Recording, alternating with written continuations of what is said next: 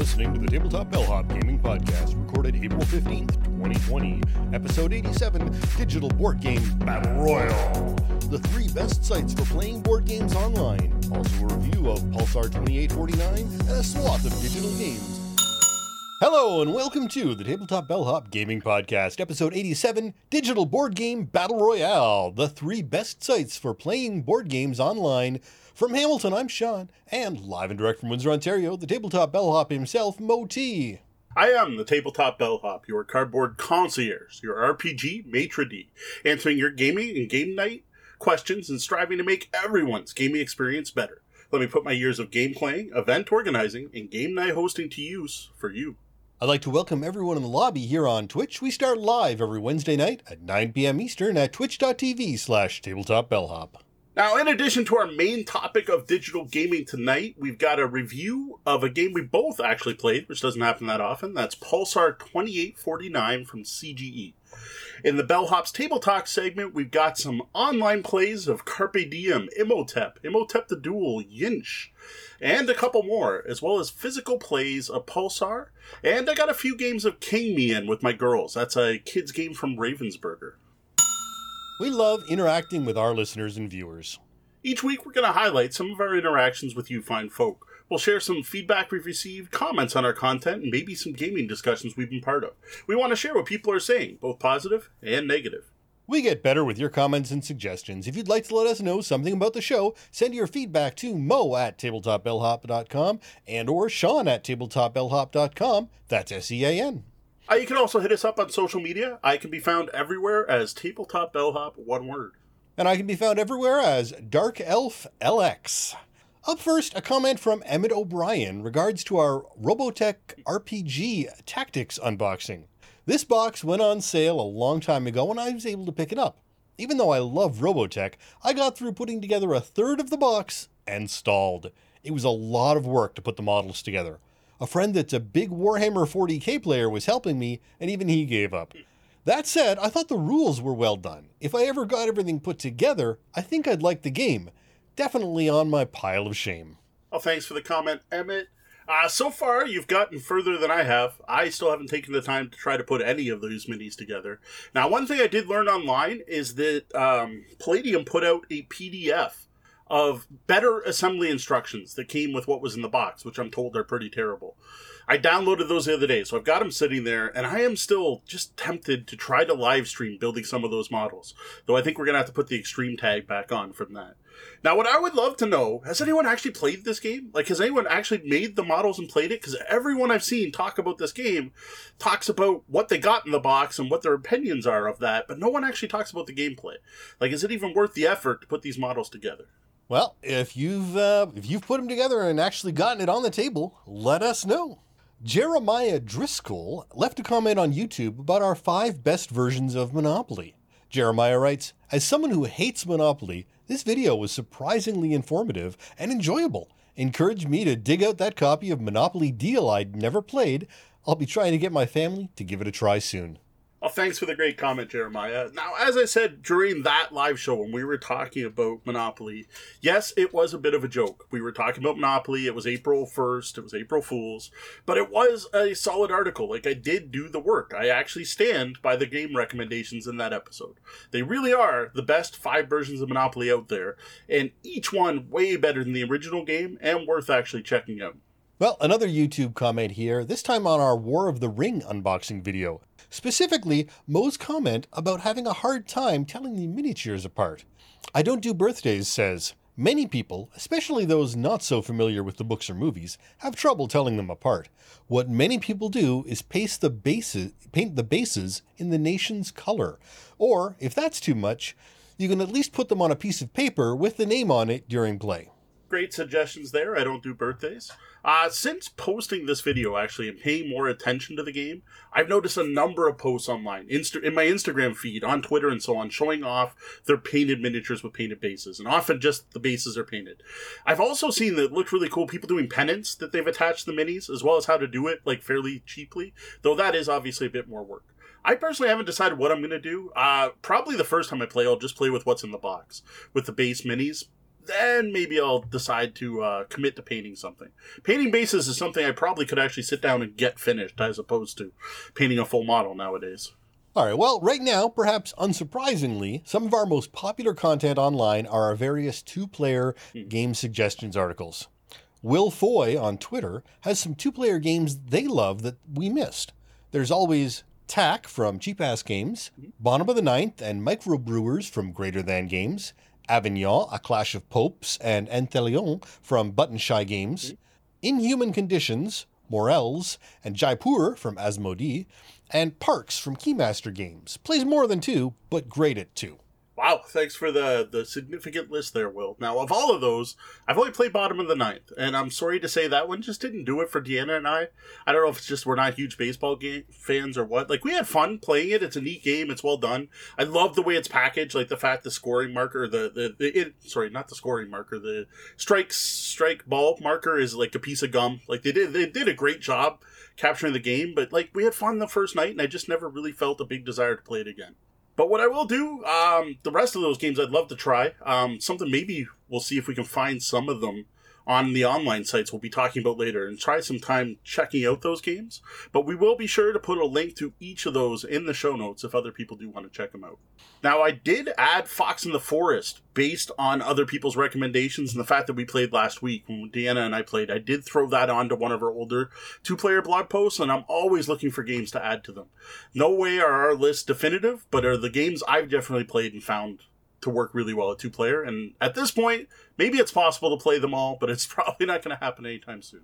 Well, I can definitely add a vote for Jaipur. While I've only played it online, it's a nice, quick two player game that's got solid replayability. I know I've played it 38 times so far on BGA, and that's just between Eric and I. Wow. Yeah, you and I have to sit down and play that. You'll have to teach it to me sometime, and then I'm sure it, it's worth adding. Well, that's it for this week's comments. Thank you to everyone who shares, comments, and interacts with our content. Well, a couple quick announcements before we continue. We keep growing with the support of fans like you, so please take a minute to subscribe, leave a like, hit the bell, or just leave a comment. We, like most creators, grow only by your interaction with us. Uh, the more people that know about us, uh, or the more people who talk about us, the more people will know about us. We do appreciate anything you do to help spread the word. Uh, sign up to receive Tabletop Bellhop weekly in your inbox. Once a week, I send out an email that recaps all the content we've created in the week previous blog posts, new podcast episodes, videos, etc. You can sign up at newsletter.tabletopbellhop.com. All right, we've got an Origins 2020 update here. So earlier this week, GAMA, the people behind Origins, made the official announcement about Origins 2020. So they're doing two things. First off, they are running Origins Online. That is going to be an online gaming convention on the original weekend of the original event, June 19th to 21st. There really isn't any information about this online con out there yet, so we currently have no idea if we'll be taking part in any way or not. Now, the other thing they've announced is the physical con has been moved to October, October 7th to 11th. Now, I personally don't actually think things are going to be opened up and back to normal by then, especially with the border between US and Canada, but time will tell. I, I couldn't agree more. Now, at this point, if Origins is going on, things have normalized. I can't tell you right now if we'll be there or not. It's just too early to tell at this point. Now, I'm assuming, for one, that if we were accepted as press before, we'll be accepted as press then. That might not even be true. But there's no way that I'm going to start booking hotels and planning a trip in October with everything that's going on in the world right now. And one more announcement. Yeah, so we talked about Fox in the Forest and the Renegade Games Worldwide Play Day last week, and I want to talk about next week. So there was an event today. Unfortunately, we didn't get to take part because I don't own Bargain Quest. It sounded really cool. Looks like a great game, just not one I owned. But I do know what they're playing next Wednesday. So this is on the 22nd of April. They are going to be playing one of my favorite deck builders, Clank.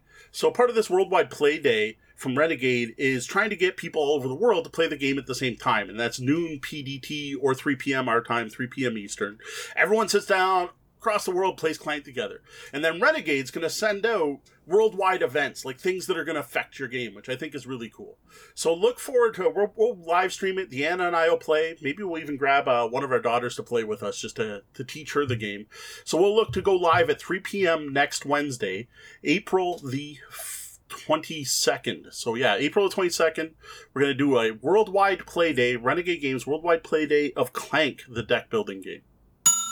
We start Wednesday nights at 9 p.m. Eastern here on Twitch, and we love people who drop in and take part in our chat room, the lobby.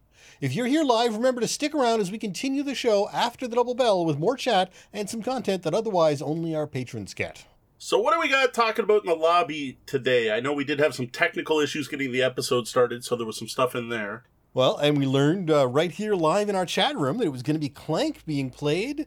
Uh, and uh, it's up to you guys whether or not you want to take out the Sunken Treasures add on that you've got uh, shuffled in there already.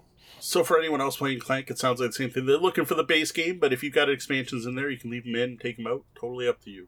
So the other thing we did change, we did change the uh, position of the announcements during the show. We wanted to get them over with a little bit earlier, uh, mainly because when we finish the main topic, a lot of people take off on us, and I, I don't blame you. It gets to be kind of late while you're here live, but I wanted to make sure to get the announcements in so people know what we're going to be doing in the coming week, and I didn't want people to miss things like the fact we'll be playing Clank live on air um, next Wednesday at 3 p.m. Eastern. So we have switched that up. If anyone's got any feedback for that, I don't see why anyone would not want to hear the announcements. But if you mind, let us know. Maybe we'll move them back. But I'm assuming it's a, it's overall, I think, for the best. So what we'll do is we'll be doing the same thing going forward with the announcements followed by a quick lobby check-in to see if anyone's had anything to say after our intro, and then we'll be jumping into our main topic, which we'll get to right now. We're here to answer your game, gaming, and game night questions. You can send your questions to questions at tabletopbellhop.com or head over to tabletopbellhop.com and click on Ask the Bellhop. Uh, social media works too. Everywhere. It's Tabletop Bellhop, one word. Now, the best way is for questions come through the website. That way they get tracked and they go in my inbox. I'm not going to miss them. I'm not going to say no to a question asked anywhere online. Tonight, we've got a question that has been asked multiple times, and that it's rather appropriate with so many people looking to scratch the gaming itch by playing online. The first time this came up was through the blog. Sigurd Langsteth, who commented on our first post talking about how much we fell in love with Board Game Arena. Mm-hmm. Sigurd writes, You should do one of these for Yucata and Boîte too, and do a comparison after doing so. Well, Sigurd isn't the only one to ask, actually. Red Meeple Ryan, who often joins us in our chat room, has specifically asked about the differences between Yucata and Board Game Arena. I've also seen similar questions on Twitter and Facebook as they come up. So, tonight we're going to do a comparison of three online gaming websites Board Game Arena, Yucata.de, and Jeux. So, what these three sites have in common over other online options because there are more. There are quite a few more options, um, and there's some like Steam-based things like Tabletop Simulator, for one example, or just Steam-based games where you could just like play Terraforming Mars, for example. Is that these are for one, all sites we can play 100% free. There is absolutely no cost to boot them up and play something. Now, there are some premium features on the sites, but they're free to play at least, or free to use at least in some way. Second, these are all browser based games sites and games. You don't need to download anything. You don't need to install Steam. Plus, it works on every possible platform. As long as you've got a web browser, you can play on these sites. Whether that's on your PlayStation, your Xbox, your Roku, your phone, your tablet, whatever, you'll be able to use all three of these sites. So this is why we wanted to focus on these. So virtual tabletops is something we may leave for another topic, or if we covered it at all, but this is just looking at browser based ways to play board games online. Also, note these are ways to legally play board games online. We do not want to encourage anyone to use any third party sites that aren't actually licensing their games or don't have permission to use them. So, we're going to try and look at the pros and cons of each site and highlight why you may want to choose one over the other. One thing we should note the three of us have all been playing these sites using on PCs using Chrome. The PCs are a varying power from older laptops to newer gaming machines, but we haven't tested compatibility with other browsers. Now, anything based on the Chromium engine like Chrome should be similar, and Firefox tends to be feature parity with Chrome these days, so I wouldn't expect anything else. But Safari, for instance, or an older I um, Microsoft browser, I couldn't guarantee everything would be exactly the same. So I have tried them on Edge, and all three worked exactly the same on Edge. And I have used them on Chrome on mobile, which I realize is different than PC. So I have I've definitely used Board Game Arena many times on my phone. But I did boot up each of them just to try it to see how it worked. And I booted up on Edge to see if it would fix the problem we were having yesterday with one of the sites we're not talking about. And once I had that up, I figured why don't I try the other three sites? And I took one turn on each just to see, and that it was seamless. It was the same. Great. Then I went and cried because I booted up Edge. And didn't download a Chrome immediately, but No, it didn't. I already had Chrome, so yes, I didn't just use Edge to download Chrome. So first up, we're going to start with Board Game Arena. Uh, the main reason we're doing this, this is one we have the most experience with. Deanna, Sean, and I have been constantly playing games on this for what, almost two years now? About that, yeah. At least, yeah. Where I had tried it before, but we got heavy into it two years ago. Um, Eric Franklin, fan of the show, friend of mine from the old G Plus days, is the one that got me into it. And then it spread as a way for us to play games with Sean mainly because Sean is not local, as well as playing with some other people. We played with patrons, we have played with random strangers, and so on. So, Board Game Arena, we're starting with just because it's the one that we know the best. So, again, one thing to remember all these sites are free, all of them are browser based. You just go to Board Game Arena, all one word.com, and that's pretty much it, and you can start playing games. And to be clear, while I do pay for a premium membership on Board Game Arena, and I do actually have a coffee mug and t shirt from Board Game Arena, I paid for all of those out of my own money because I support the site. Um, and so we, we can uh, just sort of have that out there as an announcement. They have not in any way sponsored us or paid for us. I really just support them. Yeah, so this is true of all three sites. We this is not promotional material. This is not sponsored content. We have we th- this is all our thoughts and any amount that, that any premium accounts we have we paid for ourselves. This is not sponsored content. These are our thoughts and our thoughts alone. Though that's always true even if it is sponsored content. But in this case it's not. All right, so we're going to start off with the pros for Board Game Arena. So, one of the most impressive things on Board Game Arena is their number of games. They have 175 games. Now, yes, compared to whatever uh, hundred thousand over hundred and eleven thousand games that are out there. I had to do the math on that the other day because of someone on Facebook arguing silly things. I'm sure everyone's seen it. The, the there are 400 board games post, but anyway, um, really like 175 of some of the best games. Like it's a it's a good selection of games.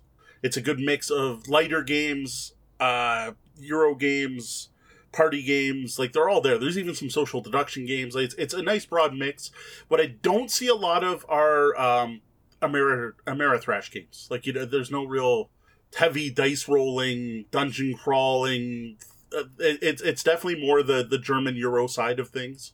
But there's nothing there's nothing especially heavy. I mean, like No. roll roll for the galaxy is is heavy on that.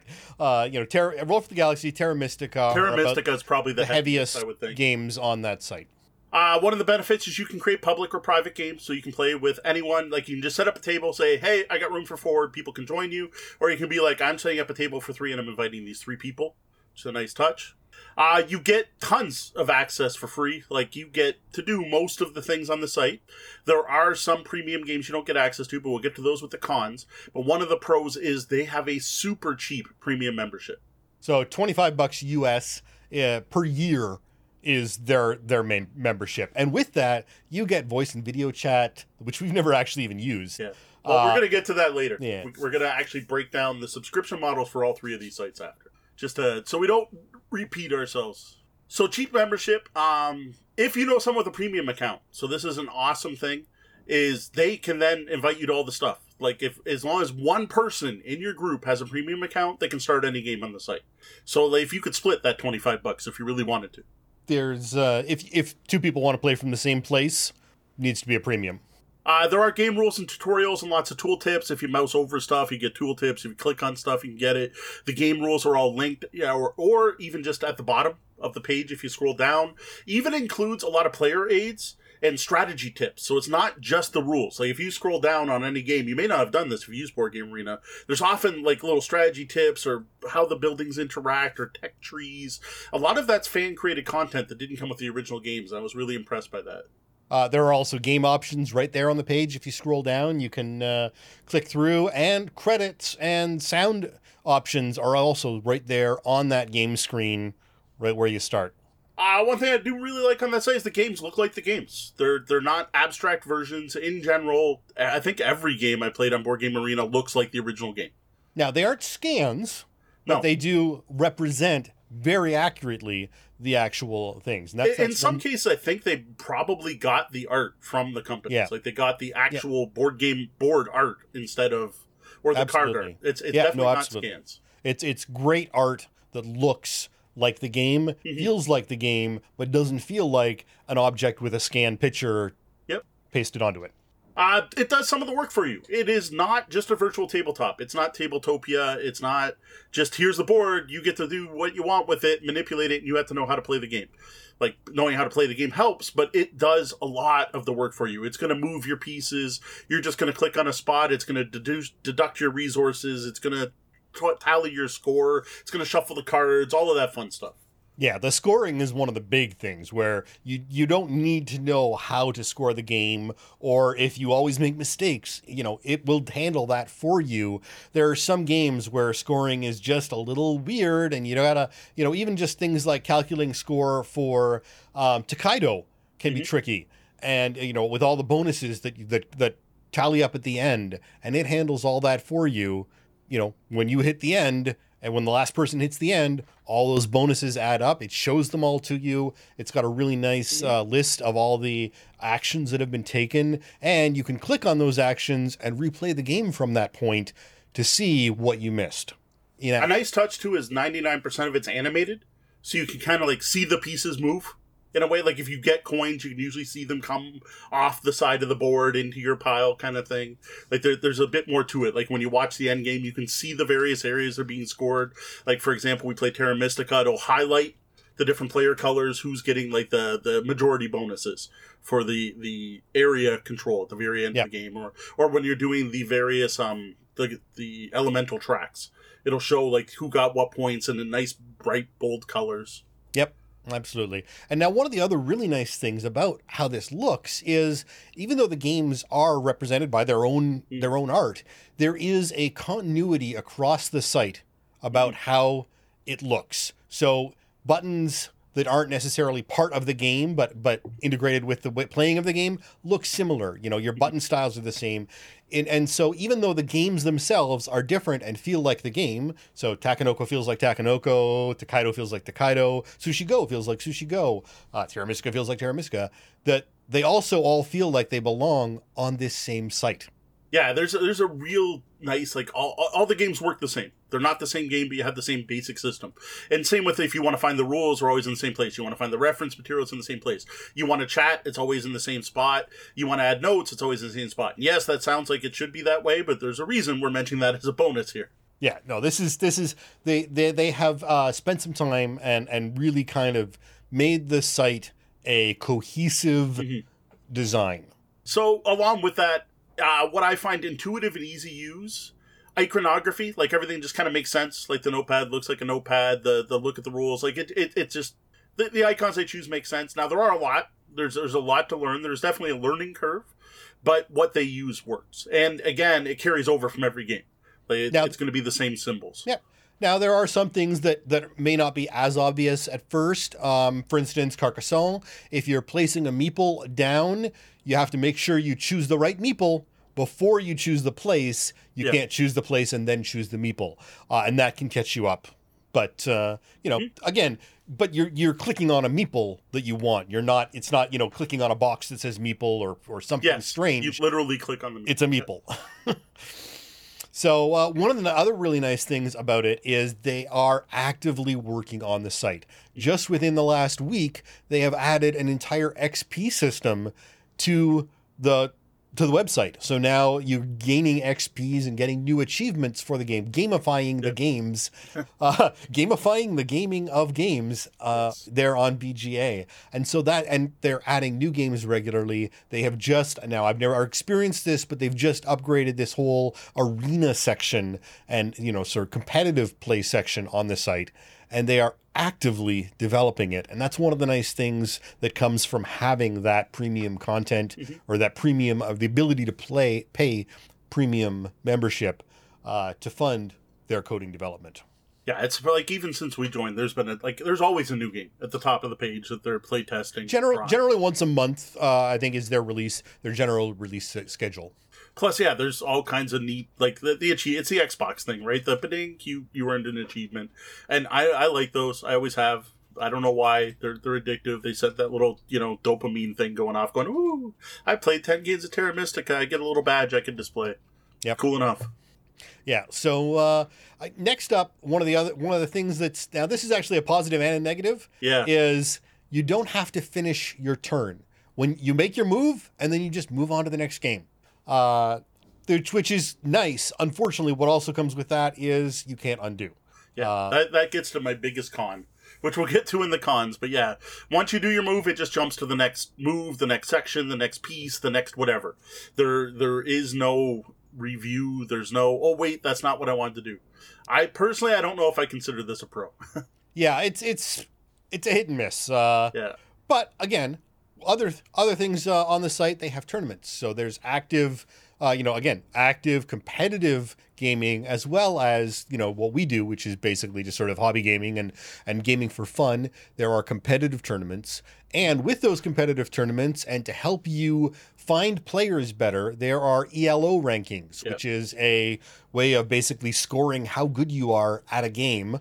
Uh, for every player and every game, every player for every game, you can find their ELO ranking. And when you're starting a game, you can limit mm-hmm. who's allowed to play. So if you're a 200 player, you can say, I don't want any 1,000 players jumping into my game and stomping all over us because they've figured out, you know, the way to win the game. no, that's a great one. It's it's good for the opposite too. Whereas if you are a good player, there are definitely games that reward player experience and games that are more fun when they're played with people that know the game. Puerto Rico is probably the most well known well known classic game where it, it hasn't been solved, but there are it's like playing playing blackjack where where you're sitting matters. Well in Puerto Rico there are certain actions that people expect you to do if you're all playing well. And players who play at that level get really frustrated when a new player comes in and doesn't follow the the scripted pattern. Personally it kind of drives me nuts, but because of that ELO rating, I can go in and go, I want to play Puerto Rico, and I want to play with people with the same ELO rating as me and know that we're all going to be on the same page. Right. Yeah, no, it's a it's a huge benefit when you're setting up those tables, uh, and it's a nice little thing to be able to brag about for some people. Yeah. Now, to be one of the honest, oth- I have no clue what my rating Yeah. is on anything. I don't pay any attention to it, but it's there. yeah, that's how that's not how we play. We're not on the Yeah. competitive uh, streak. No. Now, the next other thing, if you are a stats person and you Mm-hmm. do really crave that information, with without with the free membership, you get some level of stats about how each game plays. But if you get that premium membership, the detail with which they break down all the games and the average, like you, the it's it's really shocking. Uh, for instance, one of the last ones I looked at was Takedo because I played a lot, and it gives you a breakdown of in games you've played. People who win generally do this, and you've done this, you know, this landed on this this many times and this percentage, and just the amount of depth to be able to analyze your gameplay that is available on that website is really staggering. Yeah, plus this is another one that if you are a game publisher or designer, you can look at these stats for everyone who's played the game. So if you want to see if there's a strategy that everyone seems to prefer or a card people use more often than others or if there's even just what player colors are picked is tracked. So you can actually find out these trends. Uh, personally, I think it's an invaluable thing if you're a publisher or designer to look at. Not necessarily for your own games even, but to look at other people's games or other games with similar themes than yours just to see the biases that people have. Absolutely, and you can also see things like you know what uh, which options people are setting because when you're setting up a game, you can use different expansions if they're available and whatnot. Um, and Yeah, so- that's something that when you set up a game, it is extremely easy to remove or add in expansions. And most of the games on there have the published expansions that are out. Not necessarily 100% up to date, but at least if it's come out in the last five years, it's probably on there. and they're even working on more things. Uh, just recently, they announced that they added the map for Fire and Ice on uh, Terraform or not Terraform, Terra- Terra Mystica. Now, but they haven't add, been able to add the full expansion yet because it just takes again development time and effort to put all that content in there and update the game. But that being said, if you are a game developer, they do have a system for putting games in, and you can work work with them to get your games put in. Uh, and then our our last little one again, we mentioned this uh, before, is uh, it's totally legal. Uh, so the games are all legitimate, and you don't have to worry about whether or not you're really okay to be playing all these games online for free. Yeah, you are because they have the permission of the dev- designers and developers for the games. which is excellent. Which is one of one of you don't have to feel guilty playing these games. So some cons. Um, there is a subscriber system. It is not 100% free. You don't get access to all the things for free. Yeah, and again, if one person is a subscriber, you do get access to pretty much all the system, Yeah. all, all the games for for free as long as that one person has paid. Uh, you don't need to be a subscriber yourself. Correct. So.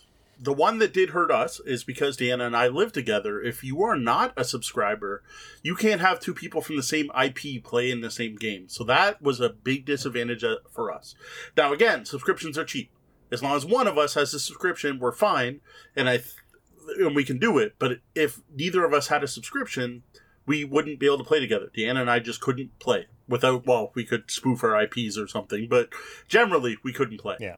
And now this is a protection that the site has put in to prevent people from playing themselves and upping their ranking. Again, because there are competitive games there, there is the ability for people to try and cheat. And this is an anti-cheating mechanism that's been put in place. It's fair. I just it's frustrating in a way. It is frustrating, um, and it does it does announce though. So if you are joining a game where people are playing from the same IP, it tells everyone involved that yep. there is someone playing from the same, you know, two people playing from the same IP, so that you are aware that you know there's a be... potential we're cheating or something. Yeah. Yes. Um, you can't play all the games without subbing. I did find this frustrating, I will admit, because some of the best games, of course, are behind the paywall. But there are tons of great free ones. But again, same thing we've mentioned many times. Just make friends with someone who has a sub and get them to start the game for you. Yep. Now, one of the other problems that has just come up recently because of the current pandemic is you can't actually get in or yes. you have to wait for things. Uh, before the uh, COVID 19 epidemic, they had an average of about 5,000 people online at their peak time. Last time I heard, they were up to 25,000 people on at peak times, and subscribers get first chance in. Yeah. So if you're not a subscriber, there may be a waiting time or even an inability to do something at certain times when uh, when it's all tied up. Now they are doing a great job of upping this. Like when they first started, when when everything hit and their numbers spiked, they they had a hard time. It, yeah. The site was not doing well, but we were literally watching it go up by the thousands of live users. Yeah. Like you could watch it, we'd be playing it like, oh, another hour's gone by. Look, they they're now allowing another 500 people in. Like they must have really scrambled and did some impressive work they to did. get up to the 25,000 they're up to now. Yeah, and it's probably higher yeah, the fact the fact that they've that they've been able to scale as fast as they did yeah. really says some wonders about their their dev team and their IT uh, department and, and what they've been able to do in their servers and their hosting. So earlier we mentioned the interface is pretty solid, that it's the same through all games, but it's definitely not the best. There things aren't always intuitive. Uh, Sean pointed out the Carcassonne thing earlier. I know how many times I wanted to play my big meeple and I played a normal size meeple because I clicked on the wrong thing. I know I've clicked on something when I meant to scroll the screen. There it's not always intuitive how to do what you want to do in the games. Yeah, uh, and every once in a while, while we talked about the uh, the consistency of things, sometimes that's actually a problem. There'll be times when there are two white buttons with blue text, yeah. and one of them is pass, and one of them is play these cards. Uh, in Haggis is my is, okay. and and there is a time when you you click on the cards you want and you slide your mouse up and just quickly hit, and you hit pass instead of yes. play these cards and as we said, there is no That's finished turn. one. Yeah. So you've done it, and there is no going back. Sorry, you played the wrong thing. That uh, that is my biggest complaint about Board Game Arena that there is no undo. Now, there are exceptions. There are a couple games that have it. For example, Through the Ages has it, but that's actually a rule in the game that when you're playing the physical board game, you're allowed to get to the end of your turn and go, you know what, that didn't work. Let's back everything up and try again. So I think it's only in there because it's part of the actual game. You, in general, cannot undo, and I don't know how many times I have come close to throwing my PC out the window because I clicked on the wrong thing. I hit the wrong next. I I spent too much of my power in Terra Mystica when I shouldn't have. I, yep. uh, Race for the Galaxy at the beginning of the game. Here's one that drives me nuts. Talking about interface. All the way through the game, you click on a card to just to play it at the beginning of Race for the Galaxy, you click on which ones you want to discard. And I don't know how many damn times yeah. I have discarded the cards I wanted to keep at the beginning. And then I'm like, oh, I don't even want to play. I, yeah. I, I, you know what so you we just started a new game of of uh, of Race for the Galaxy and it took me so much longer to pick the cards I wanted because every time I clicked on something I had to check and reread and make sure that I was choosing the one I wanted you know the, the right one Yes. that I was choosing the ones I wanted to discard and not the ones I accidentally wanted to keep because I've done the same thing. It Yeah. in in that particular instance, it's a weird mechanic that And they've chosen to go opposite of with. the rest of the game. Yeah. Every other time, you're clicking on what you want, not what you want to get rid of. Yeah. Uh, but uh, other that being said, the consistency generally is again fantastic. Now, Yeah. one thing we've run into is when you're starting a new game, it hasn't always it doesn't always feel like you're doing the right steps. Like you need to even if you're starting a private game, you need to set all the people up and then Yes. open the game to the public, which it doesn't actually do, but it feels wrong hitting that button and so that's that's been sort of a, a weird quirk that we've noticed and and sometimes we've ended up starting games wrong and having to kill them and start over again Yeah, there's some weird things when you set up a table too. You have to wait for everyone to show up and be online and accept. Yeah. And if you don't, you close the window. It doesn't create the table. Or if you hit start the game before everyone's accepted, it starts it without everyone there. There, there is some funkiness in setting it up. yeah Now, another But- con we've mentioned uh, pretty much every time we talked about Board Game Arena is there's not a good platform for learning games. So, yes, the rules are there, but there's no tutorials. There's nothing that walks you through where to click, how to play, how the buttons work. Actually, there isn't anything for the entire site, even. There's not even like a walkthrough that shows you how to set up your first game. That would be very useful if there was. Uh, there probably is a document somewhere you could read, but like there's no nice tutorial. Like, click here, then do this. And like the first time you beat up Terra Mystica, if you've never played Terra Mystica, you're gonna be looking at the board going, I don't know what to do. And interestingly enough, the way that game works is you click on what you want to interact with instead of here's a list of the eight actions that are possible and pick one. So that's it's it's not necessarily intuitive. Whereas if you played the game before, you're like, oh, I want to build a house there. So when I click there, it obviously is going to terraform and build a house there. So there is definitely a learning curve to every game. And I've had the problem where I, I've even played the board game before, and sometimes it's the idiosyncrasies of figuring out how the interface works. Like, I know I can do this in this game. How do I do it? Yep. Yeah, absolutely. There's again because every game is implemented uh, within that the constraints of their system. Again, we've said it before. They all look similar. Like they all look like they belong there. And in order to do that, some choices have to be made in the development of the game. Uh, and so those choices do feel a little strange to someone who's played the game regularly, maybe.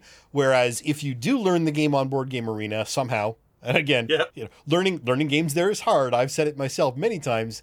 Uh, if you do learn the game there, you may not be as well off playing the game in person as regular because things don't behave the same way. They aren't laid out the same way as they are on BGA. All right, I think that's probably enough about Board Game Arena. So some of the stuff we said here is probably going to apply to all of the sites we're going to talk about. So we're probably not going to repeat the ones that are just the, the same type of thing. Like we said, we mentioned already before, they're all legal. For example, they're all browser based, they're all basically free. So next, we're going to move over to Boîte à is obviously a French site. Um, that is a both a pro and a con. If you speak French, it's a pro. It can be a con if you speak English, but only if you really dive into the forums or if you really like chatting while you're playing your games, because that is a feature of all the sites we talked about, as far as I know. Actually, I'm not sure on the last one. There is online chat available while you play the games. So the best thing about Boîte à Jeux, of course, is it's free, just like the other ones. Um, games are not limited by premium status. Well, I found out after the fact that it was because I didn't realize when we were playing we were gifted free premium. From Yeah. what I can tell, premium does not give you access to any more games. So whether you have a free account or a premium account, you get access to all 61 games. Yep. So it's it's an interesting one. Uh, the the premium status. Uh, honestly, I don't think I would play on Jeux without premium status. Um, it- now it- again, we're going to dive into exactly what you get for the premium. yeah. So it's it's interesting, but again, Yeah. not everything is free. There is Not that. Uh, is- yeah. But you can play all the games for free. Every game has its own forum, which is kind of you can tell that you can tell the site's based on Board Game Geek. Like it just kind of it, it, it has Board Game Geek roots. So every game you can join in a forum and there's people having discussions and rule debates and everything else. Though I did notice those forums are mostly in French. So pro or con, either Yeah. way. Most people I noticed do post in both languages, which is nice of them. And the other nice thing is, if you're working in Chrome, it's really easy to translate Yep. to your language of choice. Uh, you know, highlight and right click, and you can translate. Uh, now, one thing you'll note will notice about uh, and it's boîteajeux.net. Uh, yes.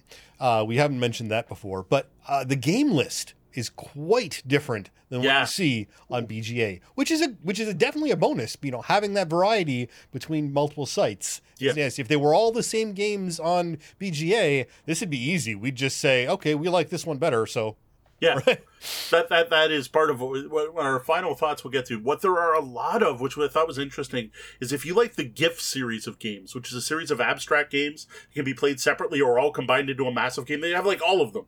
That seems really popular for abstract games. There are games that are overlapped, overlapping. Um, but a lot of very different games. Like the 61 games they chose are a very unique blend of games.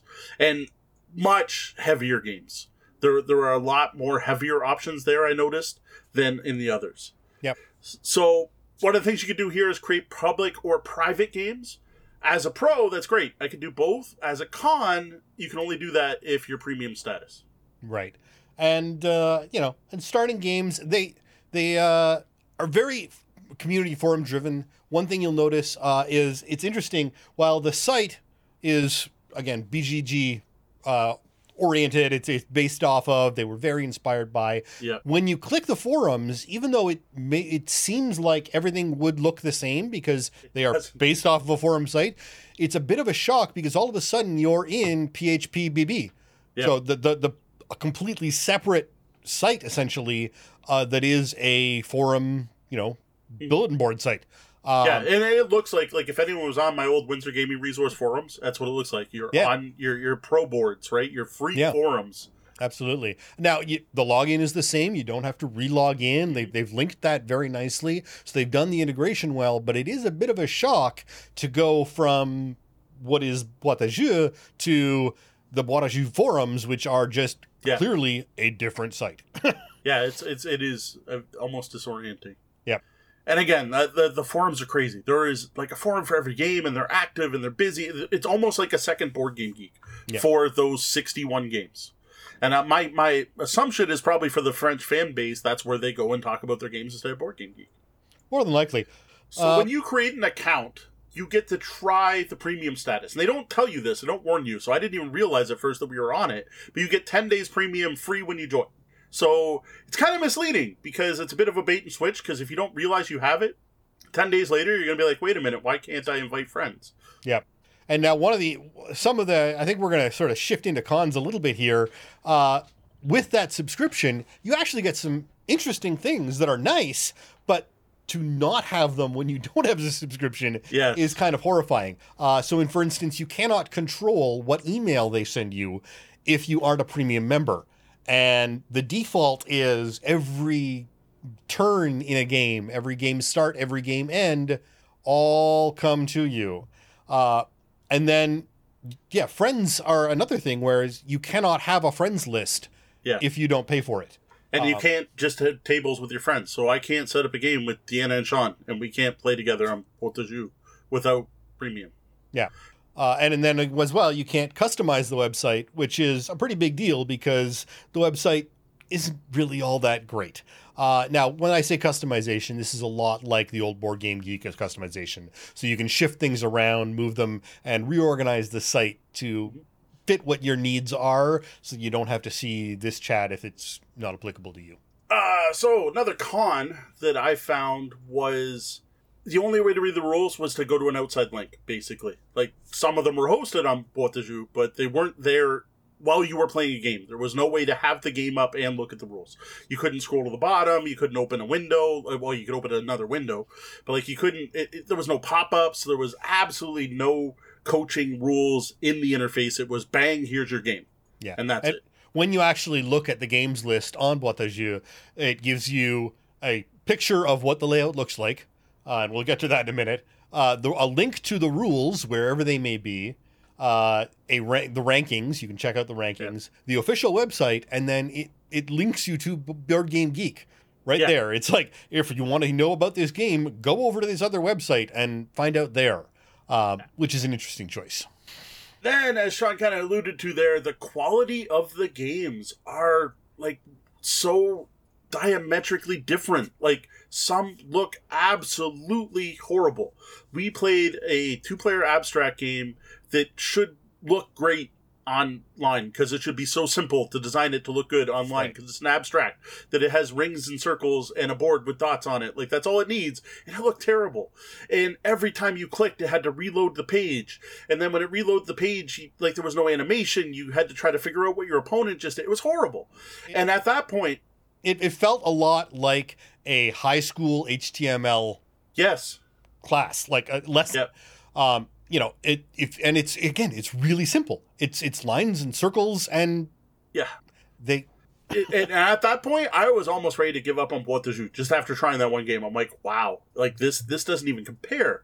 But then I'm like, Sean, you know what? Pick another game. Let's play something else. He's like, you know what? Dungeon Lords looks like a cool theme. So he brings up Dungeon Lords, and I'm like, oh my god, it looks just like the board game. Yeah. It looks fantastic. Like there's the different boards. It's laid out better than I could do it on my own table. The interface is actually excellent with lots of prompts. Like, hey, do you want to do this or this? Oh, do you want to do this? Oh, we're going to do this now. Like Yep. it walked you, it almost walked you through how to play. and there not were, play warning, well. there were warnings if you were if you were about to make a drastic mistake. Yeah. It popped up and said, "Are you sure you want to click this button without having chosen something else?" Yeah. Uh, you know, it helped you. It was great. Yeah, Like, it was an excellent implementation. It really was. It really was, and and that that kind of uh, re- reeled us back from our "What are we doing on this site?" feelings. Yes.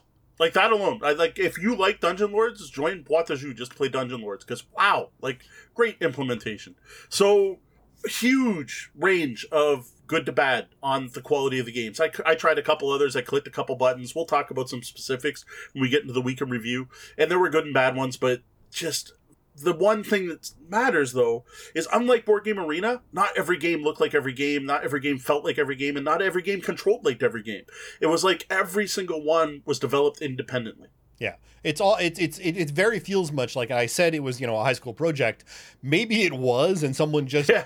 Imported that into Boîte and then you've got some other people who are real developers who have developed something and linked that into Boîte It very feels like a piecemeal, you know, passion project collection of games. And this is interesting because again, this is another site that has premium membership. It is taking in money. Um, you know, and and it's not 100% clear where the money is going to on Blood Yeah. So That's my feelings are the site is very dated. This is the old Board Game Geek. This is not the new Board Game Geek redesign that they've been slowly working through. Mhm. Uh, the color schemes and fonts are not well done. Uh, readability is a problem, even for someone who doesn't have visual disabilities. Yeah. Uh, icons are tiny. I would not want to try and play this on a touch surface because some of the things you need to click through just to get into a game are tiny little, like mouse pointer sized icons. Uh, it's it, it yeah the the lack of unity is a major drawback in my opinion to the experience on Boîte à. You're going to go to Boîte à if you like the specific games that are only available there. Yeah, it's also worth noting some of the games don't even look like the games.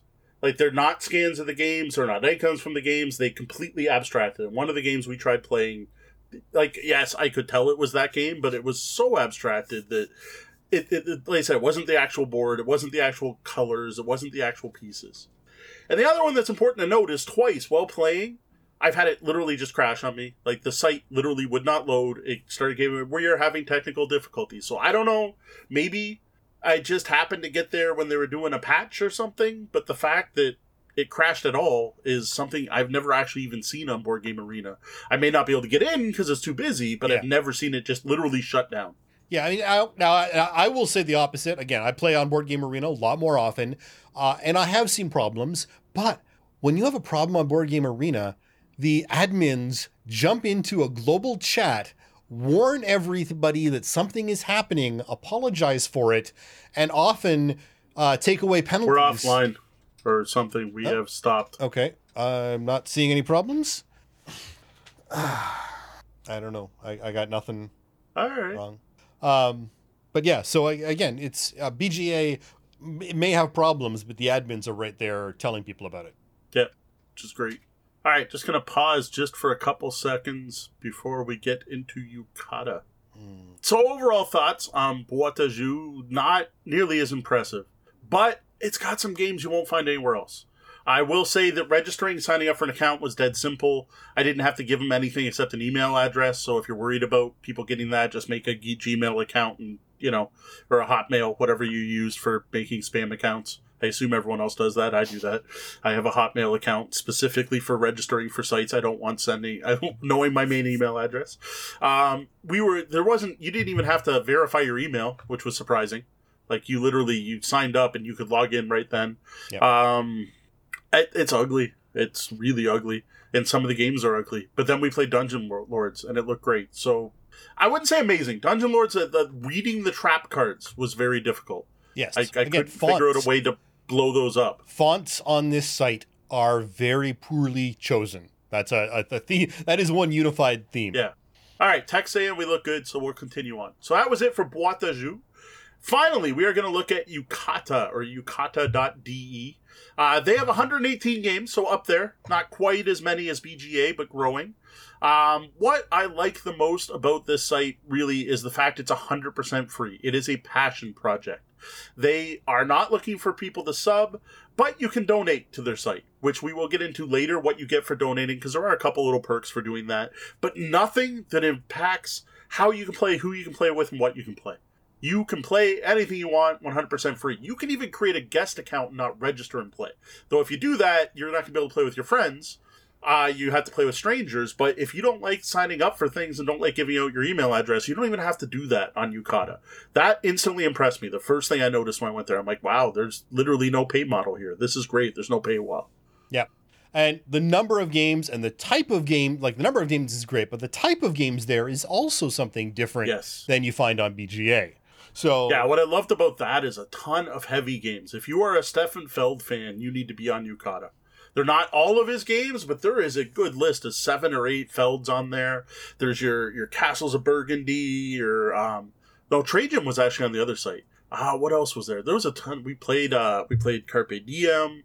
There's uh, Speicherstadt. Like there is a significant list of Felds. Yep. Uh, and as well, they do have some of the basics. You know, you've got your Carcassonne, you've got your Can't Stop. Some of the regulars that you'd expect to find on a game site are there as well. So you're not left out if you aren't a heavy gamer. Uh, yep. You do have options. Yeah, there was a nice range. I personally, th- this is definitely it's a, it's a German site um, that it very much favors German games, German styles of games. You're going to find your Alea games, you're going to find your Kosmos games, your Ravensburger. Those are the publishers that have chosen to work with Yucata. And again, we noted these are all legal. This is all they did was ask. They the the owner of Yucata went, "Hey, can I put your game on my site?" And they went, "Yep." Now, what they did to do this, though, which is interesting, is it's actual scans of the game components. So the games look like the games, but it's definitely not as clear as say Board Game Arena's graphics. Yeah, absolutely. And talking about games, uh, games they've just added, for instance, are Transatlantic and Russian Railroads. Uh, you know, so their games are still being added, uh, and and it's still being developed, even though this is a free passion project. Yes. So I'm hoping to get lots of donations. Now I did notice, well, Sean pointed it out that on the sites there are links to where you can get the games and pay for them, which I'm assuming is probably part of how they get their money. Yep. Uh, like the other side, you can create public or private games, so you can play with strangers, or you can play with just your friends, built right in, same as the other sites, but no paywall to get to that, which is nice. One of the things I liked is it does a pop out. I assume it's a Java window, but you get a pop out window for your game. Yeah. So it's not just using your full browser window; you get a little pop up, and I actually found that way nicer. Like it didn't get in the way of me working. It was nice to have open while I was doing other things. Yeah, and it is resizable. So uh, I was playing on my 1080p monitors, and you could expand that to full size. In most cases, the game's expanded pretty well to fit that, and uh, you know use the full monitor, or you could keep it at its smaller size. Now, some of the stuff's a little small. I did. I found it really hard to use. You caught it on my phone, so yeah. Whereas BGA, I find it actually works. Yeah, no, I get um, because of those scans. Because you know, scans. you're limited. You're limited to the size, and and you can't yeah. resize everything the same way. Now, one of the things I did find odd is the rules are there sometimes. So with Yucata, you have a somewhat similar feel, Like it all feels like you're on Yucata, but not nearly as unified as Board Game Arena. And some games would have these three bars at the top and would allow you to see a sidebar. And the sidebar would have different types of information, like a notepad, your chat was there. And sometimes you'd have the rules, and the rules were right there. And it was, again, scans. It was typed up, but then scans of the examples. And it, that was awesome.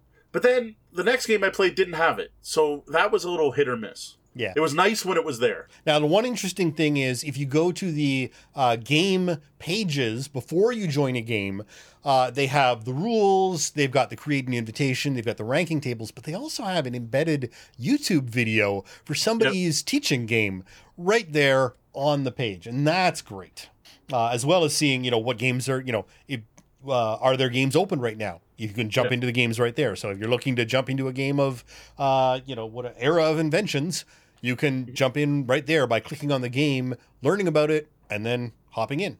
Now, setting up a game I actually found easier on here than Board Game Arena, though we'll get to a con of not knowing if you've been invited later.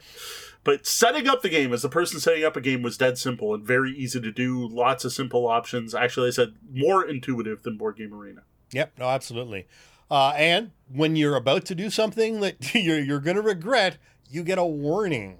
So even though even though there are some things that can't be undone, you get that heads up that you're about to do something you can't that, that can't be undone. Are you sure? Yes. Yeah, so that's the biggest advantage I find, at least playing Terra Mystica on here in particular, is you have to confirm the end of your turn. You have to be like, I'm done. I've done my thing. And until you do that, you can replay bits of your turn or your entire turn. You can step back one step or you can step back all the way to the beginning of your turn. Unless you've basically something's changed in the game state. So you flip the card or you've discovered new information or you flip the tile. But again, as Sean mentioned, it gives you a warning. It's like, hey, you're about to flip tiles. Once you do this, you're not going to be able to hit undo. Are you sure you want to flip tiles? And you're like, yep, I'm good. I'm, and then I see my new tiles and I'm like, oh, I got terrible tiles. You're stuck with them at that point. It's actually extremely well done.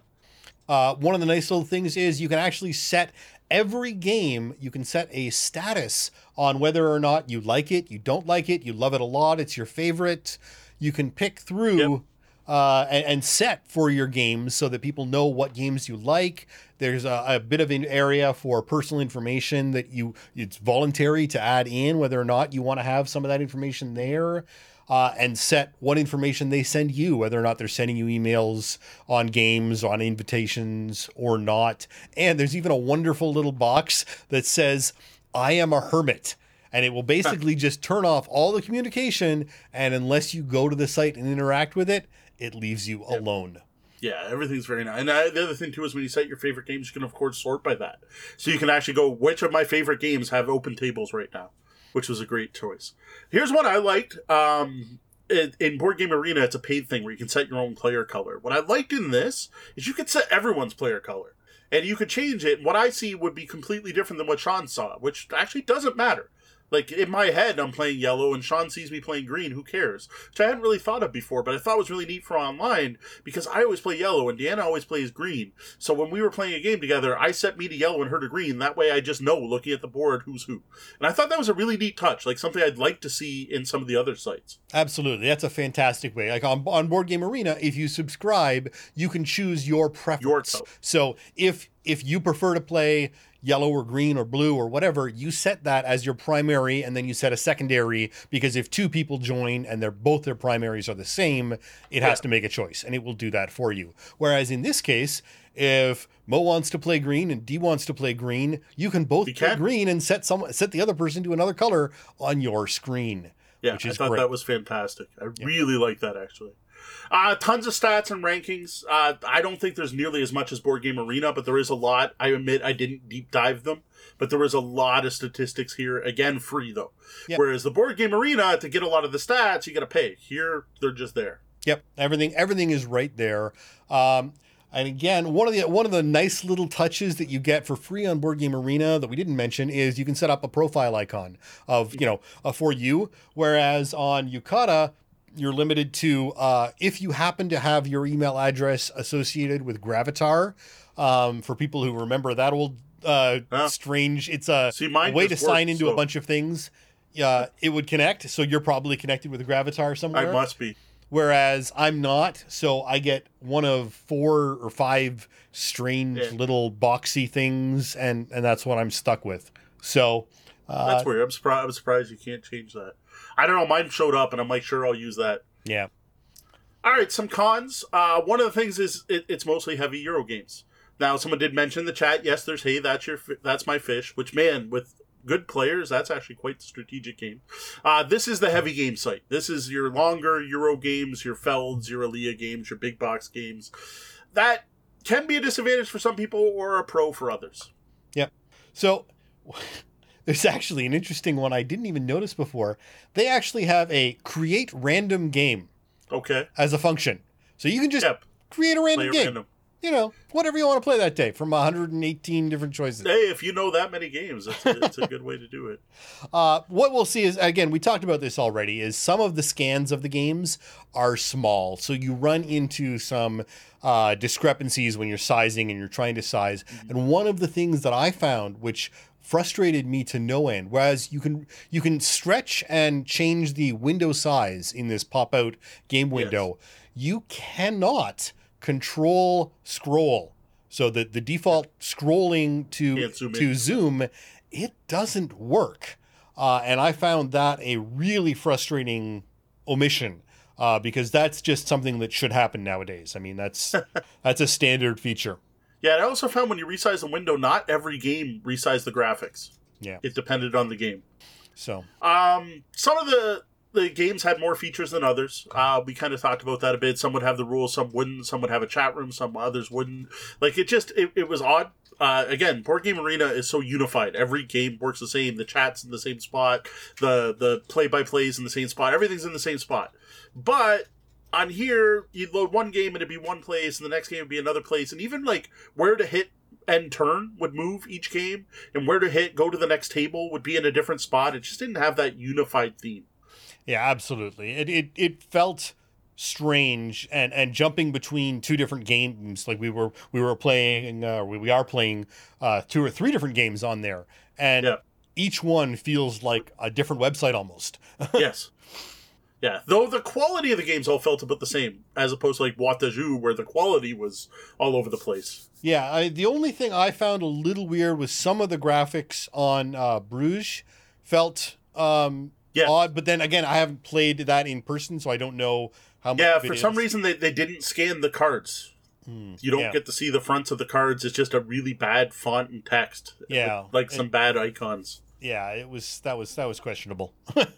Um, the overall interface is pretty archaic. Uh, like the the the site interface, not the like once you play. Yeah. It's it's pretty much point and click, but the the overall again it looks very much based on Board Game Geek. They, I think I think a, a big theme was Board Game Geek started, and then these co- sites went, "Oh, well, Board Game Geek is great, but we want to play the games." So they took a fam- what was at the time a familiar interface and brought that into their world of playing games.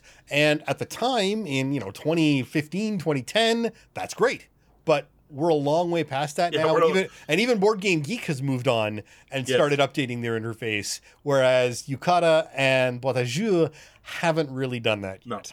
And Board Game Arena used to look like this back in the day because I do remember trying it out, and they have definitely modernized their look. Yeah. Uh, So now, one of the things again, I with found, Yucata, with Yucata, we have to understand that again, it is a donation Free passion free project. free passion project. So it's a little more understandable. Uh, Mm. BGA, you're paying people are paying for it. They're keeping up with it. Yucata or uh, is the one that's not up, not free, but also not up to date. Yeah, So- that one's that's an interesting choice. Um, there's some weird oddities I found with Yucata on different games. One of the things is it show how it shows the score. So like we're playing Imhotep and there's two scores and I can tell one's my current score and one's my end game score, so it's working everything out. But then when the game ended, I didn't win, so that didn't match.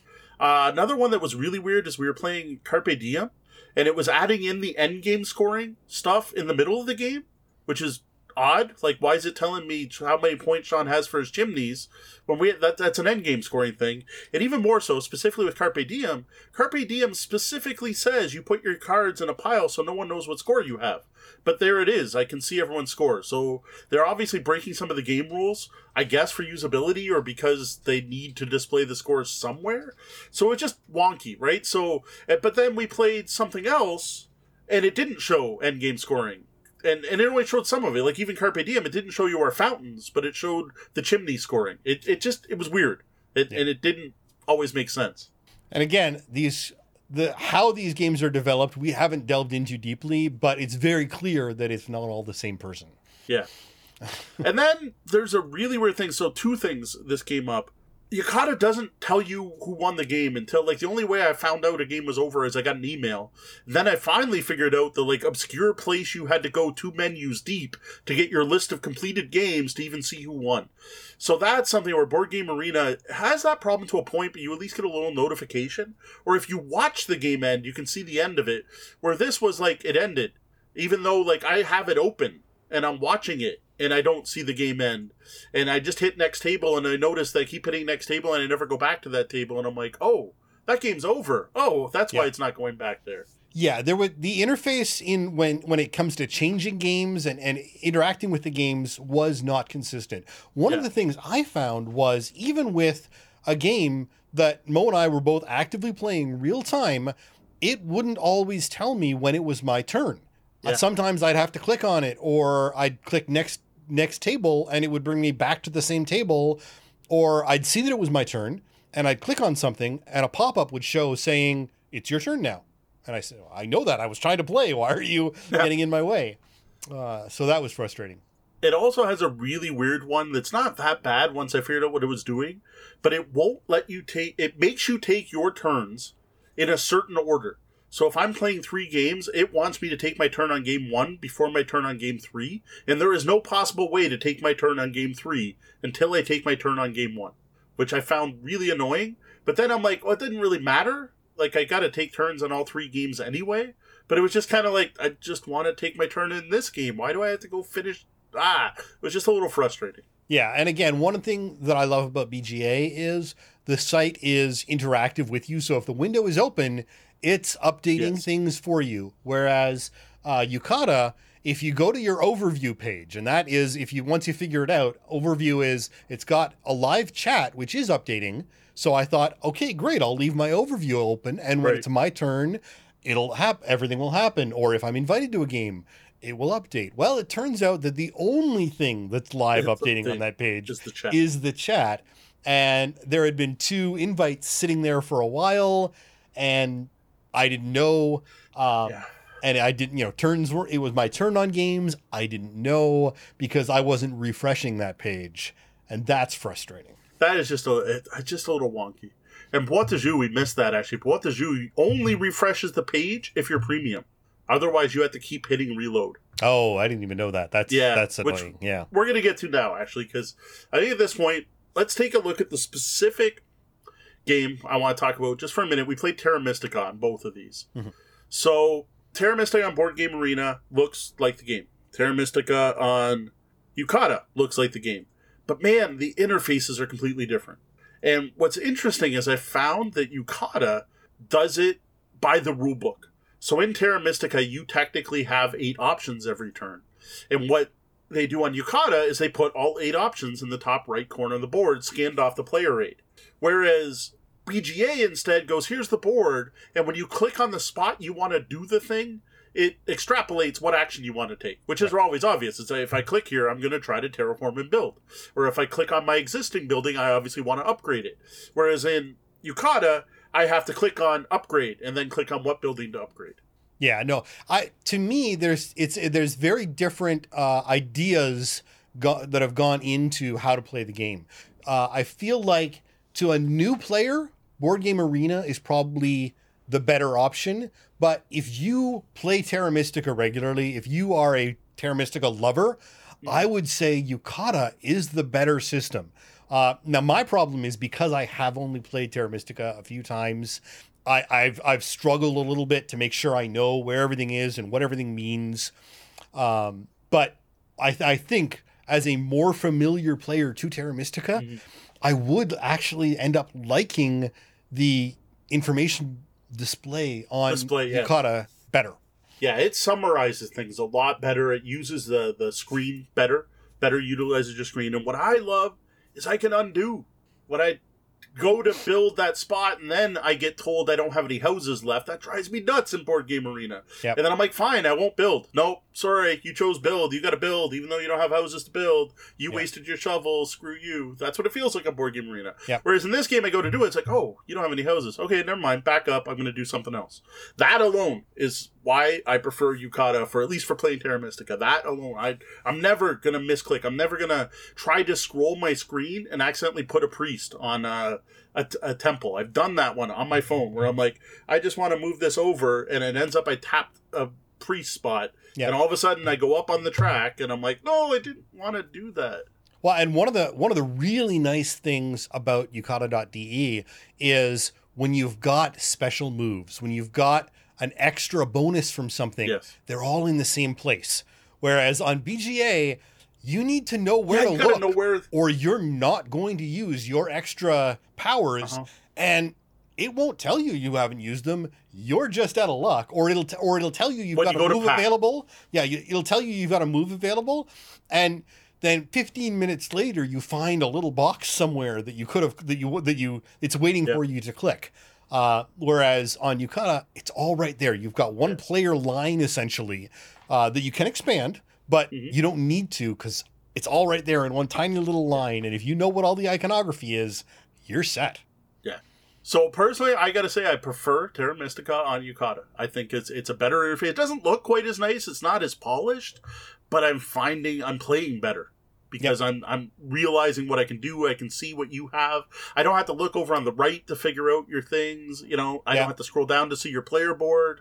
Yeah, the player- presented The player better. board summaries are a nice Yeah. touch that I find easier to read uh, and play off of compared to an actual player board, which is what you get on board. So I gotta admit, when I first started, I'm like, how the hell am I gonna track the bowls? And It- no, now that been- I'm used to it, Yeah, it was. I have to say, because I was, I'm still reasonably a newbie at Terra Mystica. It was terrifying starting a game on Yucata.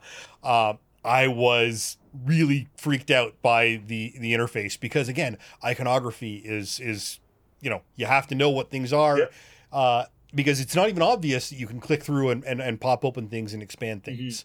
Uh, even yeah, Dana was having that problem. She's like, I'm like, just click here and do this. She's like, oh, you can see your player board. She couldn't figure Yeah. out for the first few turns how to even view her player board, which is, to be honest, not as useful as I thought it was. It just I'm so used to it from the other version. Absolutely. Like for for me, uh, one of the things that I hadn't noticed when I was choosing my choosing my uh, uh, player Faction. ty- faction, um, I kept uh, trying to figure out which one I wanted. And Yeah, on the Board Game. Arena, as soon as you mouse over it, it pops up the power for that faction. Whereas this, I you told me later how to choose that. I Yeah. kind of just picked one eventually. Yeah, not a Um, bad way to play I Terra Mystica. because I didn't really have any idea what all the pictures it was flashing at me meant. I couldn't remember all that iconography. It was sort of like you know playing uh, roll roll or uh, race for the galaxy, Race for the Galaxy. with just icons and nothing else. Yeah. All right, so we took a look at these three sites. We've given you pros and cons for each. Uh, we basically looked at them as free resources, though. You can subscribe to two of them, and there is an option to pay on the third. So I want to take a look at each just so everyone gets all the information to know how much it costs and exactly what you get. So Board Game Arena, I'm going to go with Canadian because that's what came up on my screen. Six bucks a month or thirty-five dollars a year, and that's rounded up. It's actually like five something and change. It's it's closer to 6 Mhm. Thirty-five bucks a year, I gotta say, is pretty dang cheap. Yeah, I mean, I, there aren't too many sites you can get a subscription to for twenty five dollars a year. Uh, twenty five dollars a year, I think a year is the U.S. price. U.S. Uh, yeah, and, and you, I don't know sites you can get that. spend that little. Yeah. Yeah, so Um, so the things it gives you, I'll probably just run through these quickly, is access to premium games, and more importantly, the ability to invite anyone, premium or not, to those games. No waiting list, which is important right now. That and is enough reason to subscribe at least for a couple months, I think.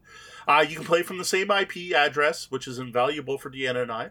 Uh, there's voice video chat, voice and video chat where you can do that while you're playing. To be honest, I haven't even bothered trying that out. I don't need to see my opponents.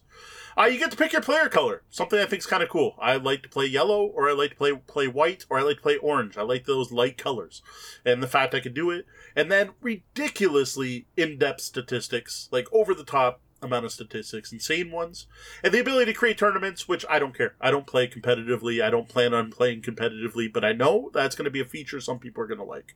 Absolutely. Uh, as well, there's also some extra ways that you can get bonuses. Uh, they do have a point system built in. So if you help them out and you translate a game for them into another language, you get points that you can put towards a membership. Uh, that's So you can actually even get free memberships by helping the site out in, in Neat. ways that aren't coding, but you know are a major Yeah. bonus to them. That's also very uh, uh, board game arena like, Yeah. or, or not board board game geek. Yeah, Like I, I have paid for subscriptions on there with Geek Gold many times. Right. So Yucata, we said it's 100% free. There is no premium account. There is no paywall. You can play as a guest or register. There's your two options.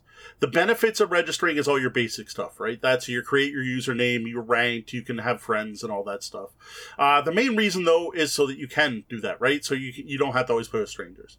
Now they do offer a donation system, but it does give you something which is kind of neat, which I don't care, but some people do. But you get flair, and this flair is very much based on Board Game Geek. You get a unique online icon, so next to your name is a gold, silver, bronze, and for some reason red is the highest. I don't know what red's supposed to be. Next to your name, showing that you're a subscriber or a donator, someone who's donated, and you also get a little bar that says subscriber in the year you subscribed in, and every year you subscribe, that number goes up. If you've seen a subscriber on Board Game Geek, it's it is directly ripped off from there. Like I swear, it's probably the same code to make it look the same. Like I'm, I'm surprised they don't offer micro badges under your name too. It's that close. Now- so little little nice touch. So if you give them any money, like anything, you donate a buck, you get one of these little pieces of flair. You can donate way more than that to get more colorful flair and show off. now I one it's a nice touch. Now, one interesting thing I noticed is I got an update message after we joined, uh, and apparently their donation button had actually been broken for a year. Wow. Um, so, again, this site, as much as there are some really nice things about Yucata, they are not a well developed, uh, you know, actively developing site. I'm pretty sure Yucata is one person sitting at a computer Quite who has a day job. Yep, yep, Right. absolutely. It is a passion project. All right, what does you? This definitely has a premium subscription, and once you see this list, you'll see why. They obviously expect you to do this. This is basically, to me, a paywall to be on the site. It is 5 euro a month or 35 euro a year, or they do offer a six month for 20 euro. I think I typoed that. It was 20, yep. Yeah, for 20 euro. Now, I don't know the exchange rate, but from what I understand, that's about double what it costs at Board Game Arena. Uh, right now, 35 euros is $53.75 Canadian. So yeah, just about, About double. double. Not quite, but close close to double the price. So subscribers get auto refresh and turn notifications. Uh, How is that a subscriber model? That- like that- yeah. isn't that like like my screen Basic refreshes function. when it's my turn? Come on. Um uh, and, and I gotta admit, like Sean and I both had problems with the screen Yeah, it didn't refreshing actually, it didn't without actually, with the sub. Like it didn't even work. Uh, you can create premium member only games and invite only friends. Yeah, okay, I get it. Personally, that's why I joined these sites. Uh, ability to create non ranked games with friends. Okay, sure. Ability to limit players based on speed. I thought that was neat. That's one that actually Board Game Arena could probably use. Um, creation creation of parties. Uh, that is something we didn't mention on Board Game Arena. You can make a party of players so that you always play the same games together. I thought that was a nice touch. We've done that with the three of us. I, I made a friends list for playing it. Uh, friends and foes. Again, to me, that shouldn't be that should be a basic feature to me. Well, at least the friends part. Yeah. It is interesting that they have foes, so there is a way to block players so you never play with them. If that's a feature on Board Game Arena, I've not seen it. not that I'm aware of. The ability to manage email notifications is a premium feature. That again is one of those. Shouldn't that Yeah. just be basic? Yeah, that's a that's a huge turnoff for me. I don't want the amount of spam that they are able to generate de- by default sent Yeah. to my email box. Maybe you get no emails if you're not Uh, pretty. no, it's it, it specifically says you're not allowed Yes. to customize Oof. the emails we send you. Uh, a bunch of customization options. I'm not going to bother with those, but it's all the profile settings. You can set your age, your preferred speed, all kinds of stuff like that. Uh, private game notes, so you can take notes while you're playing games. How, again, how is that not like a basic feature? Plus, like, why would I pay for that if I can just open Notepad? Like, I found that one a little odd. Yeah. Um, online status of players. Again, like, I, do I care? Like, it's it's turn based. Do I care if people are online? Why is that premium? Uh, exclusive forums, which again we mentioned it. Boîte de seems like uh, a very popular forum as well as a place to play games for, especially in the French language. So uh, it's probably a big deal for people who care. Uh, like I don't know. I I look at this stuff and like to me these seem like the things that everyone should get. Like not all of them, but most. Like the the refresh. Like come on, and just being able to add friends and create games with just the three of us. I gotta pay for that, and I gotta pay double what I gotta pay on the other two sites. Yeah, it's interesting. Now, I mean, to be fair, there's probably some pr- informational protection you get from joining a European site. Again, the Euro, Euro uh, GDPR and, and such does have, some information protection rules that you can uh, that Mm. you know benefit people. Uh, but honestly, I can't imagine playing Jeu without the subscription, and yet I don't really want to spend that much Yeah. for that website. So Now, I, to be honest, um, I really like being able to play Dungeon Lords on there. So what I think I'm going to do is once it expires, see how that works. Yep. But otherwise, Yep. So final thoughts. Uh, I think it's pretty obvious. We like Board Game Arena. We both like Board Game Arena a lot. We've been using it for a long time. It's a fantastic site. I personally think it's well worth paying for the premium account at least for one person in your group, if not all of you. Now, if you have two people in the same household, you don't have much choice. One of you should have to subscribe. But like I said, the, the, the cost for what you get, like the, the, the cost versus benefit analysis there, just makes sense. Like that's that's a crazy low price for the amount of time you're probably going to spend playing games. The hot seat, you can play real time. There's a really good mix of games on there. I love it. Uh, you can actually even there's there's things we haven't done yet. Like we can actually create our own uh, forums. Like we can have a tabletop bellhop forum on Board Game Arena. Yeah. That you know that we just haven't played with yet.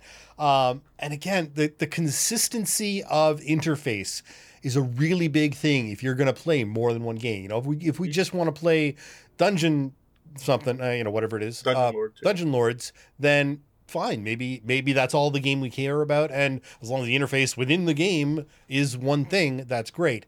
But I'm playing 14 different games on BGA right now. The fact that I know where to look every time I change to a new game is really important. Uh, and you don't get that with the other sites to the same degree. No. Now that said, I liked Yucata. I liked Yucata more than I thought I was going to like Yucata. Uh, the biggest thing there is is the variety. Like the some games are definitely done better than others. Yep. And you're don't give up on your first impression is what I would have to say. Yeah, try a different game. My, my first impressions weren't great when I first went there, but after trying a couple different games, some of the things on there are worth it. Like just the fact that Yucata has an undo and end turn button is going to make me want to play on there more. I that is the one feature that I wish Board Game Arena had. Is the the biggest flaw in that game are the the mixed click. I, I've lost games like because of clicking the wrong thing, Yep. and it's so frustrating. Where you'll never have that on Yucata. And yes, Deanna noted this in the chat. Not every game has an undo, but most of those games you're revealing some kind of new information every turn. Yeah. So that's why is is because then you could be like, oh, I didn't like what came up. But every game I enjoyed playing on there, I was able to undo what I needed to undo, and that alone made it worth it.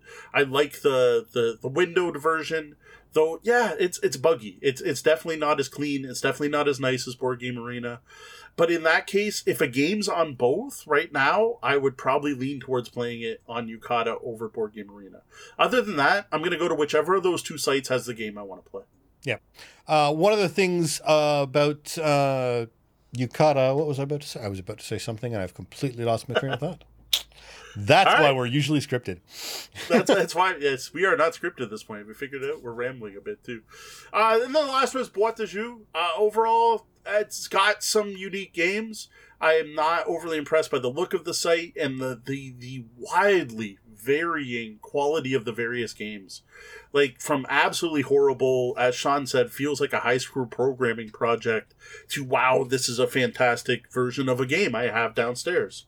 On the same site.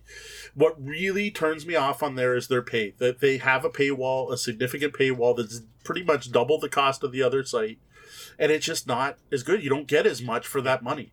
So I, I if there's a game like if you really want to play the games there, maybe it's worth it for you. If you're French speaking, it looks like there's a fantastic community there. And no, I don't mean that they don't ostracize the English. There's definitely enough English speaking people there. It's not a French site. It is located in France, but like the forums are definitely more there's a lot more French language there than there is English language. No, absolutely. I mean, it is a it is a French company running a French website. Uh, you know, there's there's definitely that's who they're organized towards. Um, but my problem is again, you, you talk about a paywall, and it's if the if I was getting something for that paywall, if I was getting a a well developed website, I wouldn't mind. I, you know, I pay for board. I would pay more for Board Game Arena because of the consistency and the the the modern feel of a website. I whereas you go to Jeux and you feel like you're going back 12 years ago, and yeah. you know is, is GeoCities going to pop up soon? It's almost 20 years ago. Yeah, to be honest. Yeah. It does. Like I'm, I'm surprised there's no spinning flag next to my name or a flag waving Canadian flag. Right. Like, oh, it's and, I gotta say, Yucata's not much better. So now there are other sites out there. there there's, uh, you know what? I'm not even going to mention. Them. There are others, but these are definitely the big three. This is this is your automotive, and it's your GM, Ford, and Chrysler. These are the big three. Again, browser based, free ways to play online these are the there's Tabletopia, there's other other sites out there, and I did try a couple things on other ones. Tabletopia won't even run in my browser, so that shows how good that one is. Yeah, we we, we tried Tabletopia and discovered that it is really a sandbox. Uh, more whereas these these are these are game systems, right? They they are doing scoring for you. They are doing work. You're clicking to where you want to move, but the game is being played. It is not a virtual. You, you are basically their digital versions of board games. Yeah, this whereas Tabletopia is a virtual version of a board game. Yeah, absolutely. So out of the three, definitely Board Game Arena. Check it out. I, I have not like there's things I, I would improve, but there's nothing wrong with it. Check out Yucata. Try a couple games. I personally like the interface. I like some of the things it does there. Uh, Boîte à Jeux you could almost skip. Like go there and see if your favorite game's there. If your favorite game's there, feel free, have fun, play Unl- Unless there's a game that you can't find anywhere else yeah. unfortunately, I can't. Uh, yeah, I can't recommend them. All right, and now up next, we're taking a look at Pulsar 2849 from Czech Games Editions or CGE. All right, first off, to be transparent, I do have to say I did get a review copy of Pulsar after much begging at Origins 2019. This one, this one I had to fight for. Uh, Pulsar 2849 was designed by Vladimir Suchy and features art by Soren Meding. It was published in North America by CGE in 2017. This sci fi board game plays two to four players in an hour to two hours, really depending on the player count. To see what you get in a copy of Pulsar 2849, check out our unboxing video on YouTube. We'll be sure to drop a link to that in the show notes. Now, I'm not going to go through everything you get here. We stopped doing that. It just takes too long on the show. If you actually want to see it, watch the video or head over to the blog and read the blog version of this review. Now, what I will say is there's a ton of stuff in this box. There really is. It's a heavy box, a ton of cardboard, and it may be the game with the most individual boards I've ever seen for one game. This is a table hawk all the components are top notch. The boards are nice and thick. The tiles and chits are great. Nice plastic individual player pieces. Uh, plastic instead of wood. Usually I prefer wood, but this I don't know. It's a nice plastic. It's it's non transparent. It's nice. Uh, what I did think was interesting is that the bits in here, especially the plastic bits, have been used from other games, other CGE games. Like as soon as I open this box, I'm like, oh, those are the rocket ships that are from Galaxy Trucker, and oh, that little it looks like a blood drop. That's from Adrenaline. That's kind of cool. Uh, I'm sure the plastic discs are from some other game by them, and I don't mind that at all. You know what? Software reuse. It makes sense. You've already designed the component. Why not use it in multiple games? Absolutely. I think it's great for a company to do this, and it makes a lot of sense for the bottom line, which helps us as consumers as well. Now, for our listeners out there that may be unfamiliar with Pulsar 2849, how do you play? All right, so this is a sci fi, engine building, dice driven point salad. And due to that, it is not the easiest game to cover in a brief overview, but I'll try to do my best, at least give you an idea of how it's played. So it starts by setting up this massive board and all the sideboards around it. As I said, huge table hop. Some of the stuff is randomized, which technology boards are up, which HQ boards the players have, and some endgame storing stuff. And there's a couple initial decisions to make on which side of your player board to use. But what I'll say is that some of the boards are easier than others, and they do have a set for a first time player, which is a nice touch. Watching this game get set up is kind of shocking. It just keeps spreading out. Your game table at the at the Bellhop's house is a boardroom table, so bigger than most, and it still felt like it was gonna overflow the table and it was gonna be cramped. Yeah, we're looking at four feet wide, and it's it's cutting it. It, it fits, but to be able to fit your own player boards and everything as well. Yep. So to actually play the game, you're going to roll dice. This is a dice-driven game. You roll the dice, and you put them on the dice board. You find the median die, and then the value marker is that's a blood drop is put to the left or right depending on how many dice are above or below the median. Players are then going to draft two dice in player order. After drafting a die, you then have to move your marker on one of two tracks. The top track sets the player order for the next turn, not this one, and the bottom track represents your technological superiority versus the other players. What's neat is the player's markers move up or down depending on which die you took, and this mechanic is a lot more fascinating than it sounds. This is one of the, the highlights of the game, actually. In general, you get rewarded for taking dice with low numbers and penalized for taking dice of high numbers, but it really varies based on where that center marker is. It really does actually sound more complex than it is, and I think most players can quickly grasp it upon seeing it. So it's really worth doing a quick roll and setup for this part of the game in the pre in the pregame teach. Yeah, set one up and then re-roll the dice once you start the actual game. Now, once everyone has their two dice, they're going to take turns, and every die you have lets you get one action, which means a max of two actions a turn in general. What you're going to use your dice for is to move your survey ship, your little thing on the map. You're going to discover systems and claim claiming colonies on those systems or claim pulsars. You can take a gyrodyne from the gyrodyne board. It's this little spinning thing. You can develop a pulsar that you already claimed with a gyrodyne. If you have a gyrodyne in play, you can spin it up, which is how you activate them. You just flip them over. Uh, you can bed, build an energy transmitter array. You can patent new technologies. You can buy a dice modifier token, or you can do a special project on your HQ board. Now, in addition to the, using the dice you drafted, there are many ways you can earn a bonus die during the turn. And this uses the red die that comes with the game. There's a bunch of silver dice and a red die. And if you can manage to do the right thing, you can claim a third bonus action, which is also taken from those same list of eight actions. So, thematically, you are exploring the galaxy as a fa- as your faction, trying to tap pulsars for energy for your group, world, faction, whatever you want to call it. Uh, and then with that energy, you can advance your technology, gaining more energy, allowing your faction to do more things and essentially prosper over the others. So it's a it's a 3x game essentially where you're exploring and developing your technology in order to become the greatest civilization uh, over everyone else. Yeah, it's kind of like Power Grid in space in a way, which is kind of interesting. So after you've done your action phase, you spent your dice, two dice and possibly a bonus die. You then do a production round where a number of things happen. You're going to receive knowledge cubes. That's based on that technology track. Those you can trade in for red dice or bonus actions. You can activate those transmission arrays you have that have activated may give you resources or points. Spun up gyrodynes are going to score you points every round. Some technologies will give you points or other rewards. New technologies are locked every turn. You get new ones available. And the player orders updated based on that other track we talked about. Now, the game only lasts eight rounds.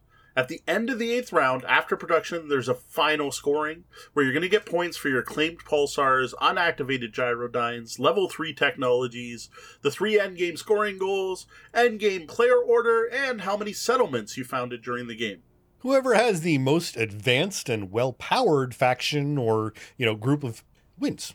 Now i know that's a huge info dump and it's like that when you're trying to teach the game it's it's like that. But to give you an idea what you do basically you're going to fly your survey ship around the board flip over systems and you're going to get rewards for landing on them You're going to claim pulsars, put those gyrodynes on them, and spin them up to start getting points every round, to start building your engine, your point engine. You're going to develop technologies to make that exploration and discovery easier and allow you to earn points by taking other actions. So you can get a technology that's going to give you extra points for exploring, or you can take a technology that'll give you extra points for spinning up gyrodynes, or a technology that'll give you extra points for taking technologies. The arrays are a totally separate thing, which can give you instant rewards or round by round resources if you choose to build them. Like I said, big point salad. There's lots of different things you can do and lots of different ways to get points. And what you do is off, often going to be driven by the randomized stuff at the start of the game, the end game goals and which technologies are up during the game. So while not a 4X game, this does have a very strong feeling in that direction and is really just missing that fourth X, which we know from other games that some people don't enjoy anyways. So if you do like your battles in games, there may still be enough meat in this game without those to make you forget that you're not conquering other people along the way because you've got too much other things to worry about. While there is a lot of direct player interaction, it's all uh sorry indirect player action. So it's all you took the die i wanted or you got to the system i wanted to get to first. It's more of the or you got higher on the track. So yes you're interacting with each other but there's no attacking there's no stealing resources from another player. But man is it frustrated when the other player takes that two that you really needed now, I'm a huge fan of action selection games. I love engine builders, and I'm a Feld fan, so I love my point salads. And Pulsar has all three of those elements. And what it adds to those tried and true mechanics is a really interesting dice drafting mechanic. The main thing you have to worry about when adding dice to any game is too much randomness. And I've never found that problem with Pulsar. And that's because it uses input randomness instead of output randomness. The dice are rolled, you look at the results in the dice, and then you use those to plan your turn. This is compared to an output randomness game where you go, I'm going to do this and roll the dice to see if it works. That's your difference. While rolls of the dice do matter, I've never felt like I was stuck or my turn was ruined by a die roll. Sure, I might not be able to do that thing I was really hoping to do, but there's always other options. Like I said, each die can be used for eight different things. Added to this, there is the fact you can buy dice modifier tokens, which help you mitigate that randomness. There's a plus two and there's a plus minus one. Plus, there's the whole bonus die rules where you can try to earn that third action. So if there's a number you really need, there's usually some way to get to it. Maybe not right when you want to, but eventually the variety of play options is really the thing that makes this game for me. The number of strategies available is huge, and that's what's really the mitigating that those dice randomness. You're never without an option. It may not be your first choice, but choices 3 through 7 are still there. Very fair. Now, the one people thing that people may not like about Pulsar is how limiting it is only having two base actions a turn. Like every great Euro game, you can't do everything you want. It's it wouldn't be a fun game if you could do everything you want. But on Pulsar, you can't even do most of what you want. You won't be able to do half of what you want. You won't even be able to do the majority of what you want. This is, in my opinion, one of the most restricting Euro games I've ever played, where you are just so limited by your number of actions. If you don't earn those red dice, you are literally looking at 16 turns the whole game and it's over. There are eight different options you get. Each die you spend each turn, I can promise you're going to only want to do five of those eight different things, and the decision of which of those five can be agonizing. Yeah, there's a saying that limitation breeds creativity. And I think there's a lot of that in this game. It forces you to focus and narrow your plans to work and try for the most efficient path to your goal, given the choices made already and the actions available right now. Now, one thing that I really like about this game is that it helps beginners in some ways because the people who have played this game a dozen times may know the best path to get somewhere, but they can't always take it. And so your choices are just as valid as theirs, even though you don't necessarily know what the best options might be. Fair, fair assessment. Now, another big part of this game is the fact that we get those two actions. So, a big part of it is to fight to get more. Now, there are some technologies that'll give you an extra action. The main way to do it is to earn that red die, and that becomes a fight. Is how can I earn that red die every turn? Because having one extra action is a huge thing in this game. Either fighting to collect knowledge cubes you can trade in, or fighting over the right arrays because when you flip two arrays, you get a bonus die, or using the spots on your HQ that give you a die at the right time is that one extra thing. And, and planning that out, I find very rewarding. Solving that puzzle, going, I need a five, there's no fives rolled, how can I get a red five this turn? And managing to pull it off, I love. Now, the other complaint besides the constraining restrictions, and again, that's not a complaint to me, but people may not like that, is the fact, and Sean will attest to this, this is not easy to teach or learn. It's the onboarding required. Because of those eight different actions, you need to know what they are all for instead of just what to do with them, right? So first I got to teach you eight different things you can use these dice for, and then there's all these icons that are on the board, and then it's the why, right? Sure, I can buy a gyrodyne, but why do I want to buy a gyrodyne? Or here's a bunch of technologies that modify your basic actions. Well, which technology I want? What's the good one? And there isn't really an answer to that. Now, I've said in the past that I do, and pardon the pun, gravitate towards sci fi games. And so I feel like I picked this one up pretty quickly. But there's no question I didn't grasp all of the options in my first play. And I think this is a really strong candidate for teaching by doing explain while setting up everything. Because again, we talked about how big this is and how much there is to set up. So we explain through that already time consuming process. Then play two rounds and see where everyone's at. And maybe everyone's feeling like, oh, okay, I'm sort of getting this. Let's keep going. Or reboot, start fresh, and learn from the mistakes you made. Again, it's only eight turns total, so it's not that big a deal if you play two and restart. What I have found interesting, though, is those first two turns a little rough, but then people tend to pick it up really quickly. Like, not just you. There's something intuitive about it, something about the actions you're taking and why you take them, right? So uh, the pulsars in particular. So first, I got to fly to a pulsar to claim it. I put a ring on it. I now have it. Well, what do I want to do next? Well, I want to put a gyrodyne in it. So I'm going to earn a gyrodyne. I'm going to put it in the ring. Then I want to get a die to flip that gyrodyne over to start earning points. And that all just makes sense thematically as well as mechanically. Like it just it, it works, right? Like the whole point of the game, spin up these pulsars to start generating points and send energy back to your home faction. And I think that was was a big part of it. That just it, it's almost intuitive that oh, that of course I'd want to do that for this reason.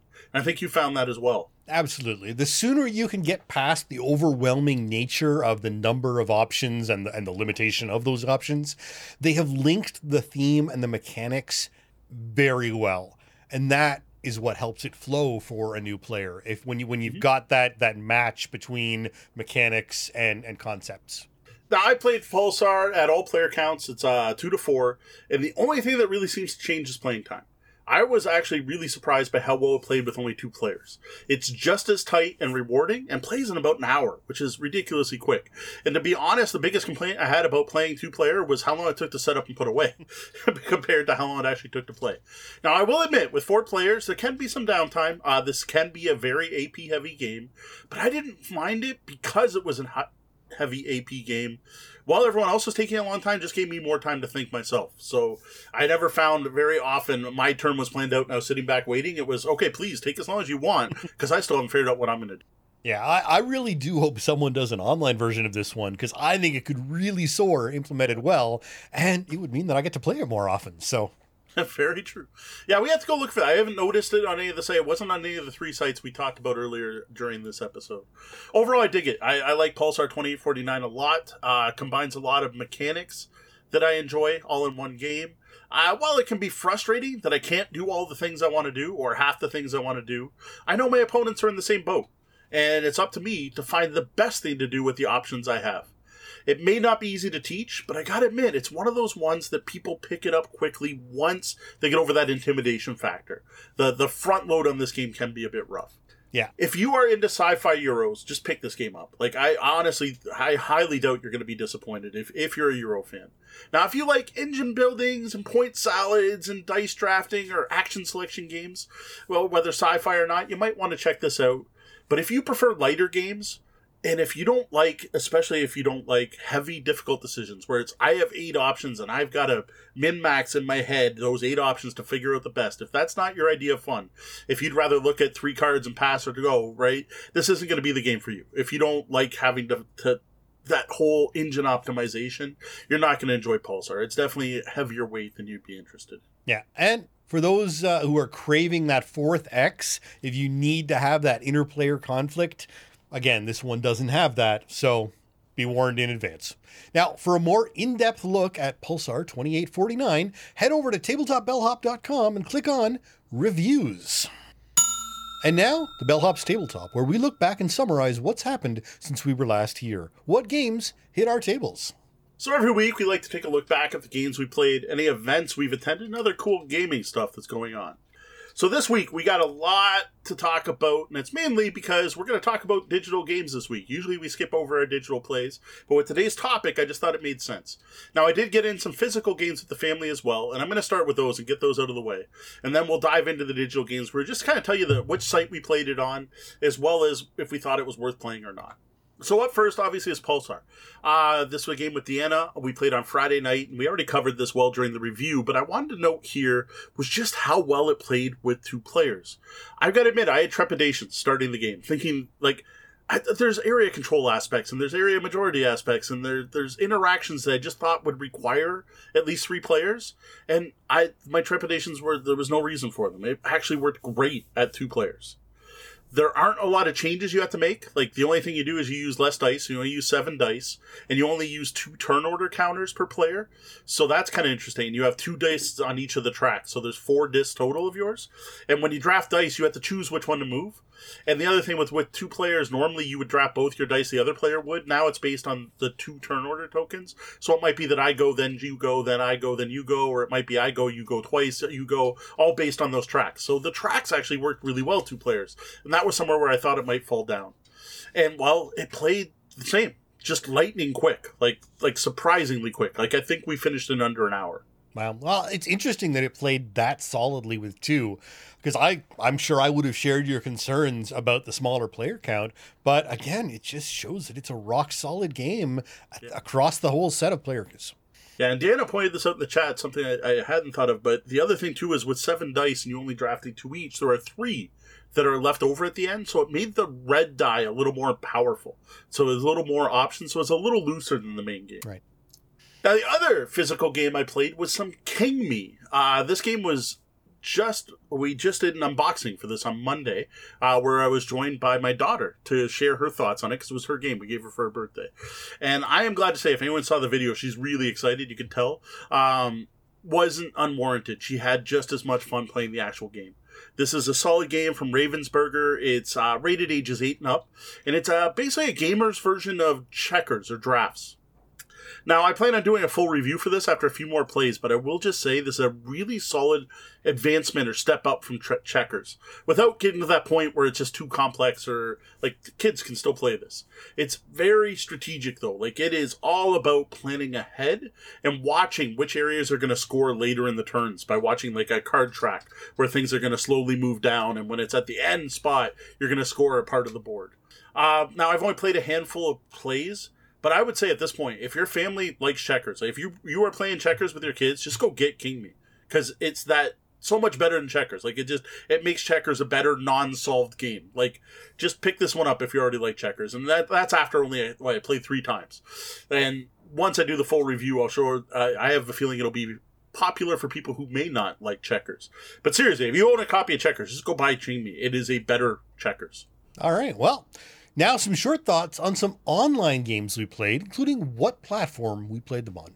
All right, we're gonna fly through this probably pretty quick because uh, we got a longer than usual episode here. I think at this point, though with our tech difficulties, I could be way off.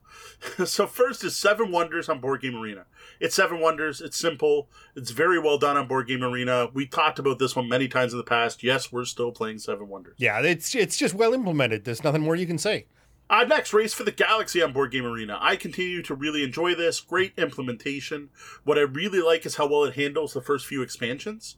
Uh, this is one I always have one or two games going constantly. I love Race for the Galaxy. I'm finally starting to play better. I've won the last few.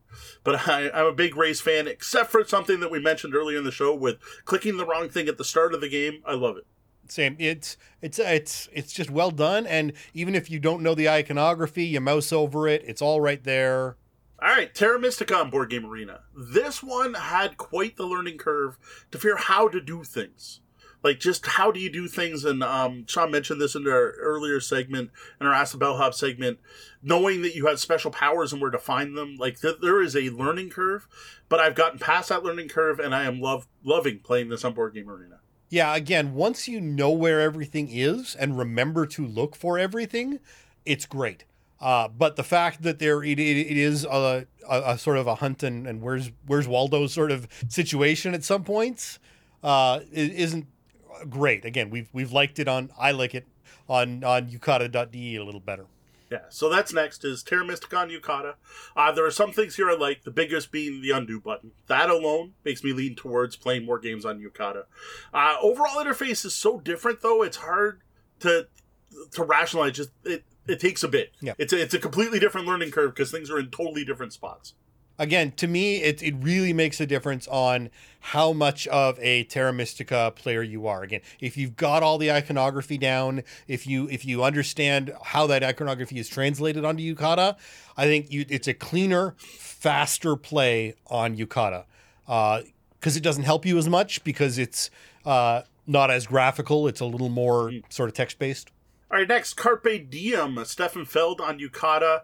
I found this really well done. Like, it just felt like I was playing Carpe Diem and I didn't have to touch the tiles. Like, it, it looks and plays exactly like the board game. Um, the only thing that was weird was the way it did scoring. So it, it showed some of the stuff that's not supposed to be calculated until the end of the game. Plus, in that game, scoring is supposed to be hidden. So I thought that was a little weird. But overall, except for that weird scoring thing, the actual game was great.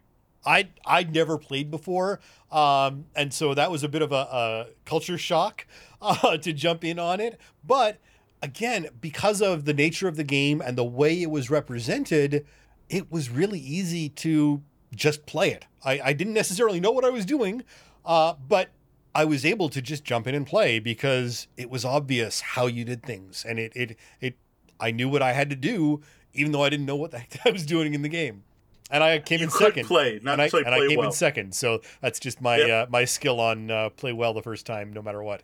I had terrible edge boards that wanted me to build so many chickens. It's terrible. All right, next is Yinsh. This is an abstract game from the GIPF series. We played this on Boîte à Jeux. Uh, this was the first game I ever loaded on Boîte, and I almost never went back. This is an ugly abstract version of an already ugly abstract game they somehow made worse. Uh, I guess it worked like if it, it like we were able to play. That's about the best I could say. For some reason, every time you clicked, it reloaded your entire window. Uh, things were jumpy. Uh, I on a positive note, I like Ian Chinch's. I, I like all of the GIPF series of games. It one of those games we probably should have played a second time just because once we got the system, I'm like, oh, I can see this is a really good abstract game. But I didn't want to play it on Boîte de Jeux again. Yeah, great game horrible way. This is the one that we thought that I, I feel like, you know, could have been programmed by a grade 12 student as their class, you know, year end project. And they probably would have gotten a good mark, but I wouldn't have released it professionally. no, it's, yeah, it was a little rough. Uh, up next, Attica. Deanna and I played this on Yucata. Um, this was weird because everything else I played on Yucata were scanned. And this was not. This was completely abstract. It looked nothing like the actual board game version. Like, yeah, there were hexes, but like all of the tiles were represented different. You didn't even have cards, even though you're supposed to have cards. Instead, it just had numbers. Like, it, it looked completely different. It didn't even look like a game of Attica, except I had a hex board in front of me. But it played exactly the same. And it worked really well in a way that I almost think it was smoother than playing the board game. It just you lost the, the graphic look, but with that, you also lost all of the theme. Like you just built something that has said the word aqueduct on it. And what I think is really ironic about that is they just republished Attica as U.S. Telegraph, where you are building telephone lines instead of Greek temples. So game never really had much of a theme in the first place, I guess. So it worked. But uh, actually, on Yucata, it played great. It just didn't look at all like I expected it to. But mechanically, it worked awesome. Up next is Imhotep. Sean and I actually played three games of these because I was having a hard time trying to figure out how to get Yucata to work and started three games when I was trying to start in one. Uh, this was, everything was scanned in. Like they scanned the boards, they scanned the boats. I almost swear they scanned the cubes because like even the brown squares weren't quite square. Uh, very intuitive. Like if you knew how to play Imhotep, you knew how to play this one. It was perfect. Like there, there was nothing nothing really wrong. Uh, there was some stuff that was a little hard to see, but you could zoom. Yep. Uh, it played well. Like uh, this this for me, like when I play this at Yucata I'm like, okay, Yucata's impressive. This is this it really shows off what Yucata can do when it does it well. Absolutely. And and Imhotep is a great game for this because it's one of those games where you don't need to teach, like you don't need to watch a whole actual play video. Everything about the game is so intuitive and obvious that when you just put it down in front of someone, it it works. And so the board game that you know online, they just put it down in front of you and it just works. It it you know really well really well done. Uh, an excellent way to show off Yucata is with Imhotep. Then, because we played Imhotep two player, which isn't great to be honest, but that's not a fault of Nope, Yucata. nope, not at all. We decided to try Imhotep the Duel. Now, neither Sean or I have ever played this, and I gotta say, it seemed very well done. Uh, it showed off how nice it is to have the rules up while you were playing, so that was one of the games you could bring them up, which helped me read through it. My only complaint about this one is that I didn't I didn't find that Imhotep the Duel felt like Imhotep, and right now I'm kind of glad I didn't pick up the physical version because it just didn't catch me the way Imhotep did. But that has nothing to do with Yucata. Yeah. Yucata's implementation was great. I'm just not sure if I actually like Imhotep the Duel. Yeah, it was interesting. Uh, I, I I see why they call it Imhotep the Duel. Um, I can see the vague relation to Imhotep, but I prefer Imhotep. And even though I don't like Imhotep at two players, I think I liked Imhotep at two players better than I liked Imhotep the Duel. Yeah. I, I felt kind of the same. Like I, I'm willing to give it another shot. Maybe we'll try another game at some point. Yeah. But I don't know. It felt more like Zularedo of all games. Like it was very different. Up next is a game called Hacienda. This is on Yucata, and this is a game that uh, Deanna and I have been advocating for since finding it at the Hairy Tarantula upstairs in Toronto and being convinced to buy it by one of the, the shopkeepers there, and it ended up being fantastic. Now, despite looking like the game, it's kind of ugly. It's like the, the scans aren't good enough, and it was a mix of scanned items and non scanned items, so that was a little weird. It just wasn't the prettiest game, but the gameplay was perfect. It was solid. It worked great. And this board game is a hidden gem. Like, it's neat to find a copy Hacienda. It's one of those games that's in our collection no one's heard of, and everyone we show it to is like, wow, that's actually really good. And then, speaking of hidden gems, I also got to play Egizia with Sean and I on Yucata. Uh, Egizia was the biggest hidden gem in my collection for a long time. It's, it's been long out of print, going for silly money online. And that all finally changed. The Stronghold Games kickstarted a new version, which I think is finally getting out to stores now. I haven't tried this. The Yucata version is very much the game I own from Hans im Glück or um, Rio Grande put it out in North America. It looks and plays exactly like like like exactly like the board game. There is there is no difference from my game downstairs to what was on my screen. It really looked like the exact same game, and I gotta admit, I still loved it. Sean had a little difficulty with it, Yeah, but I love I love that game, and it is a great implementation to the fact that I may not need my copy downstairs because they did such a good job of how they tracked everything. yeah. Uh, my only complaint is again, don't learn games online or try and learn games online. For me, doesn't work well. Mistakes were made.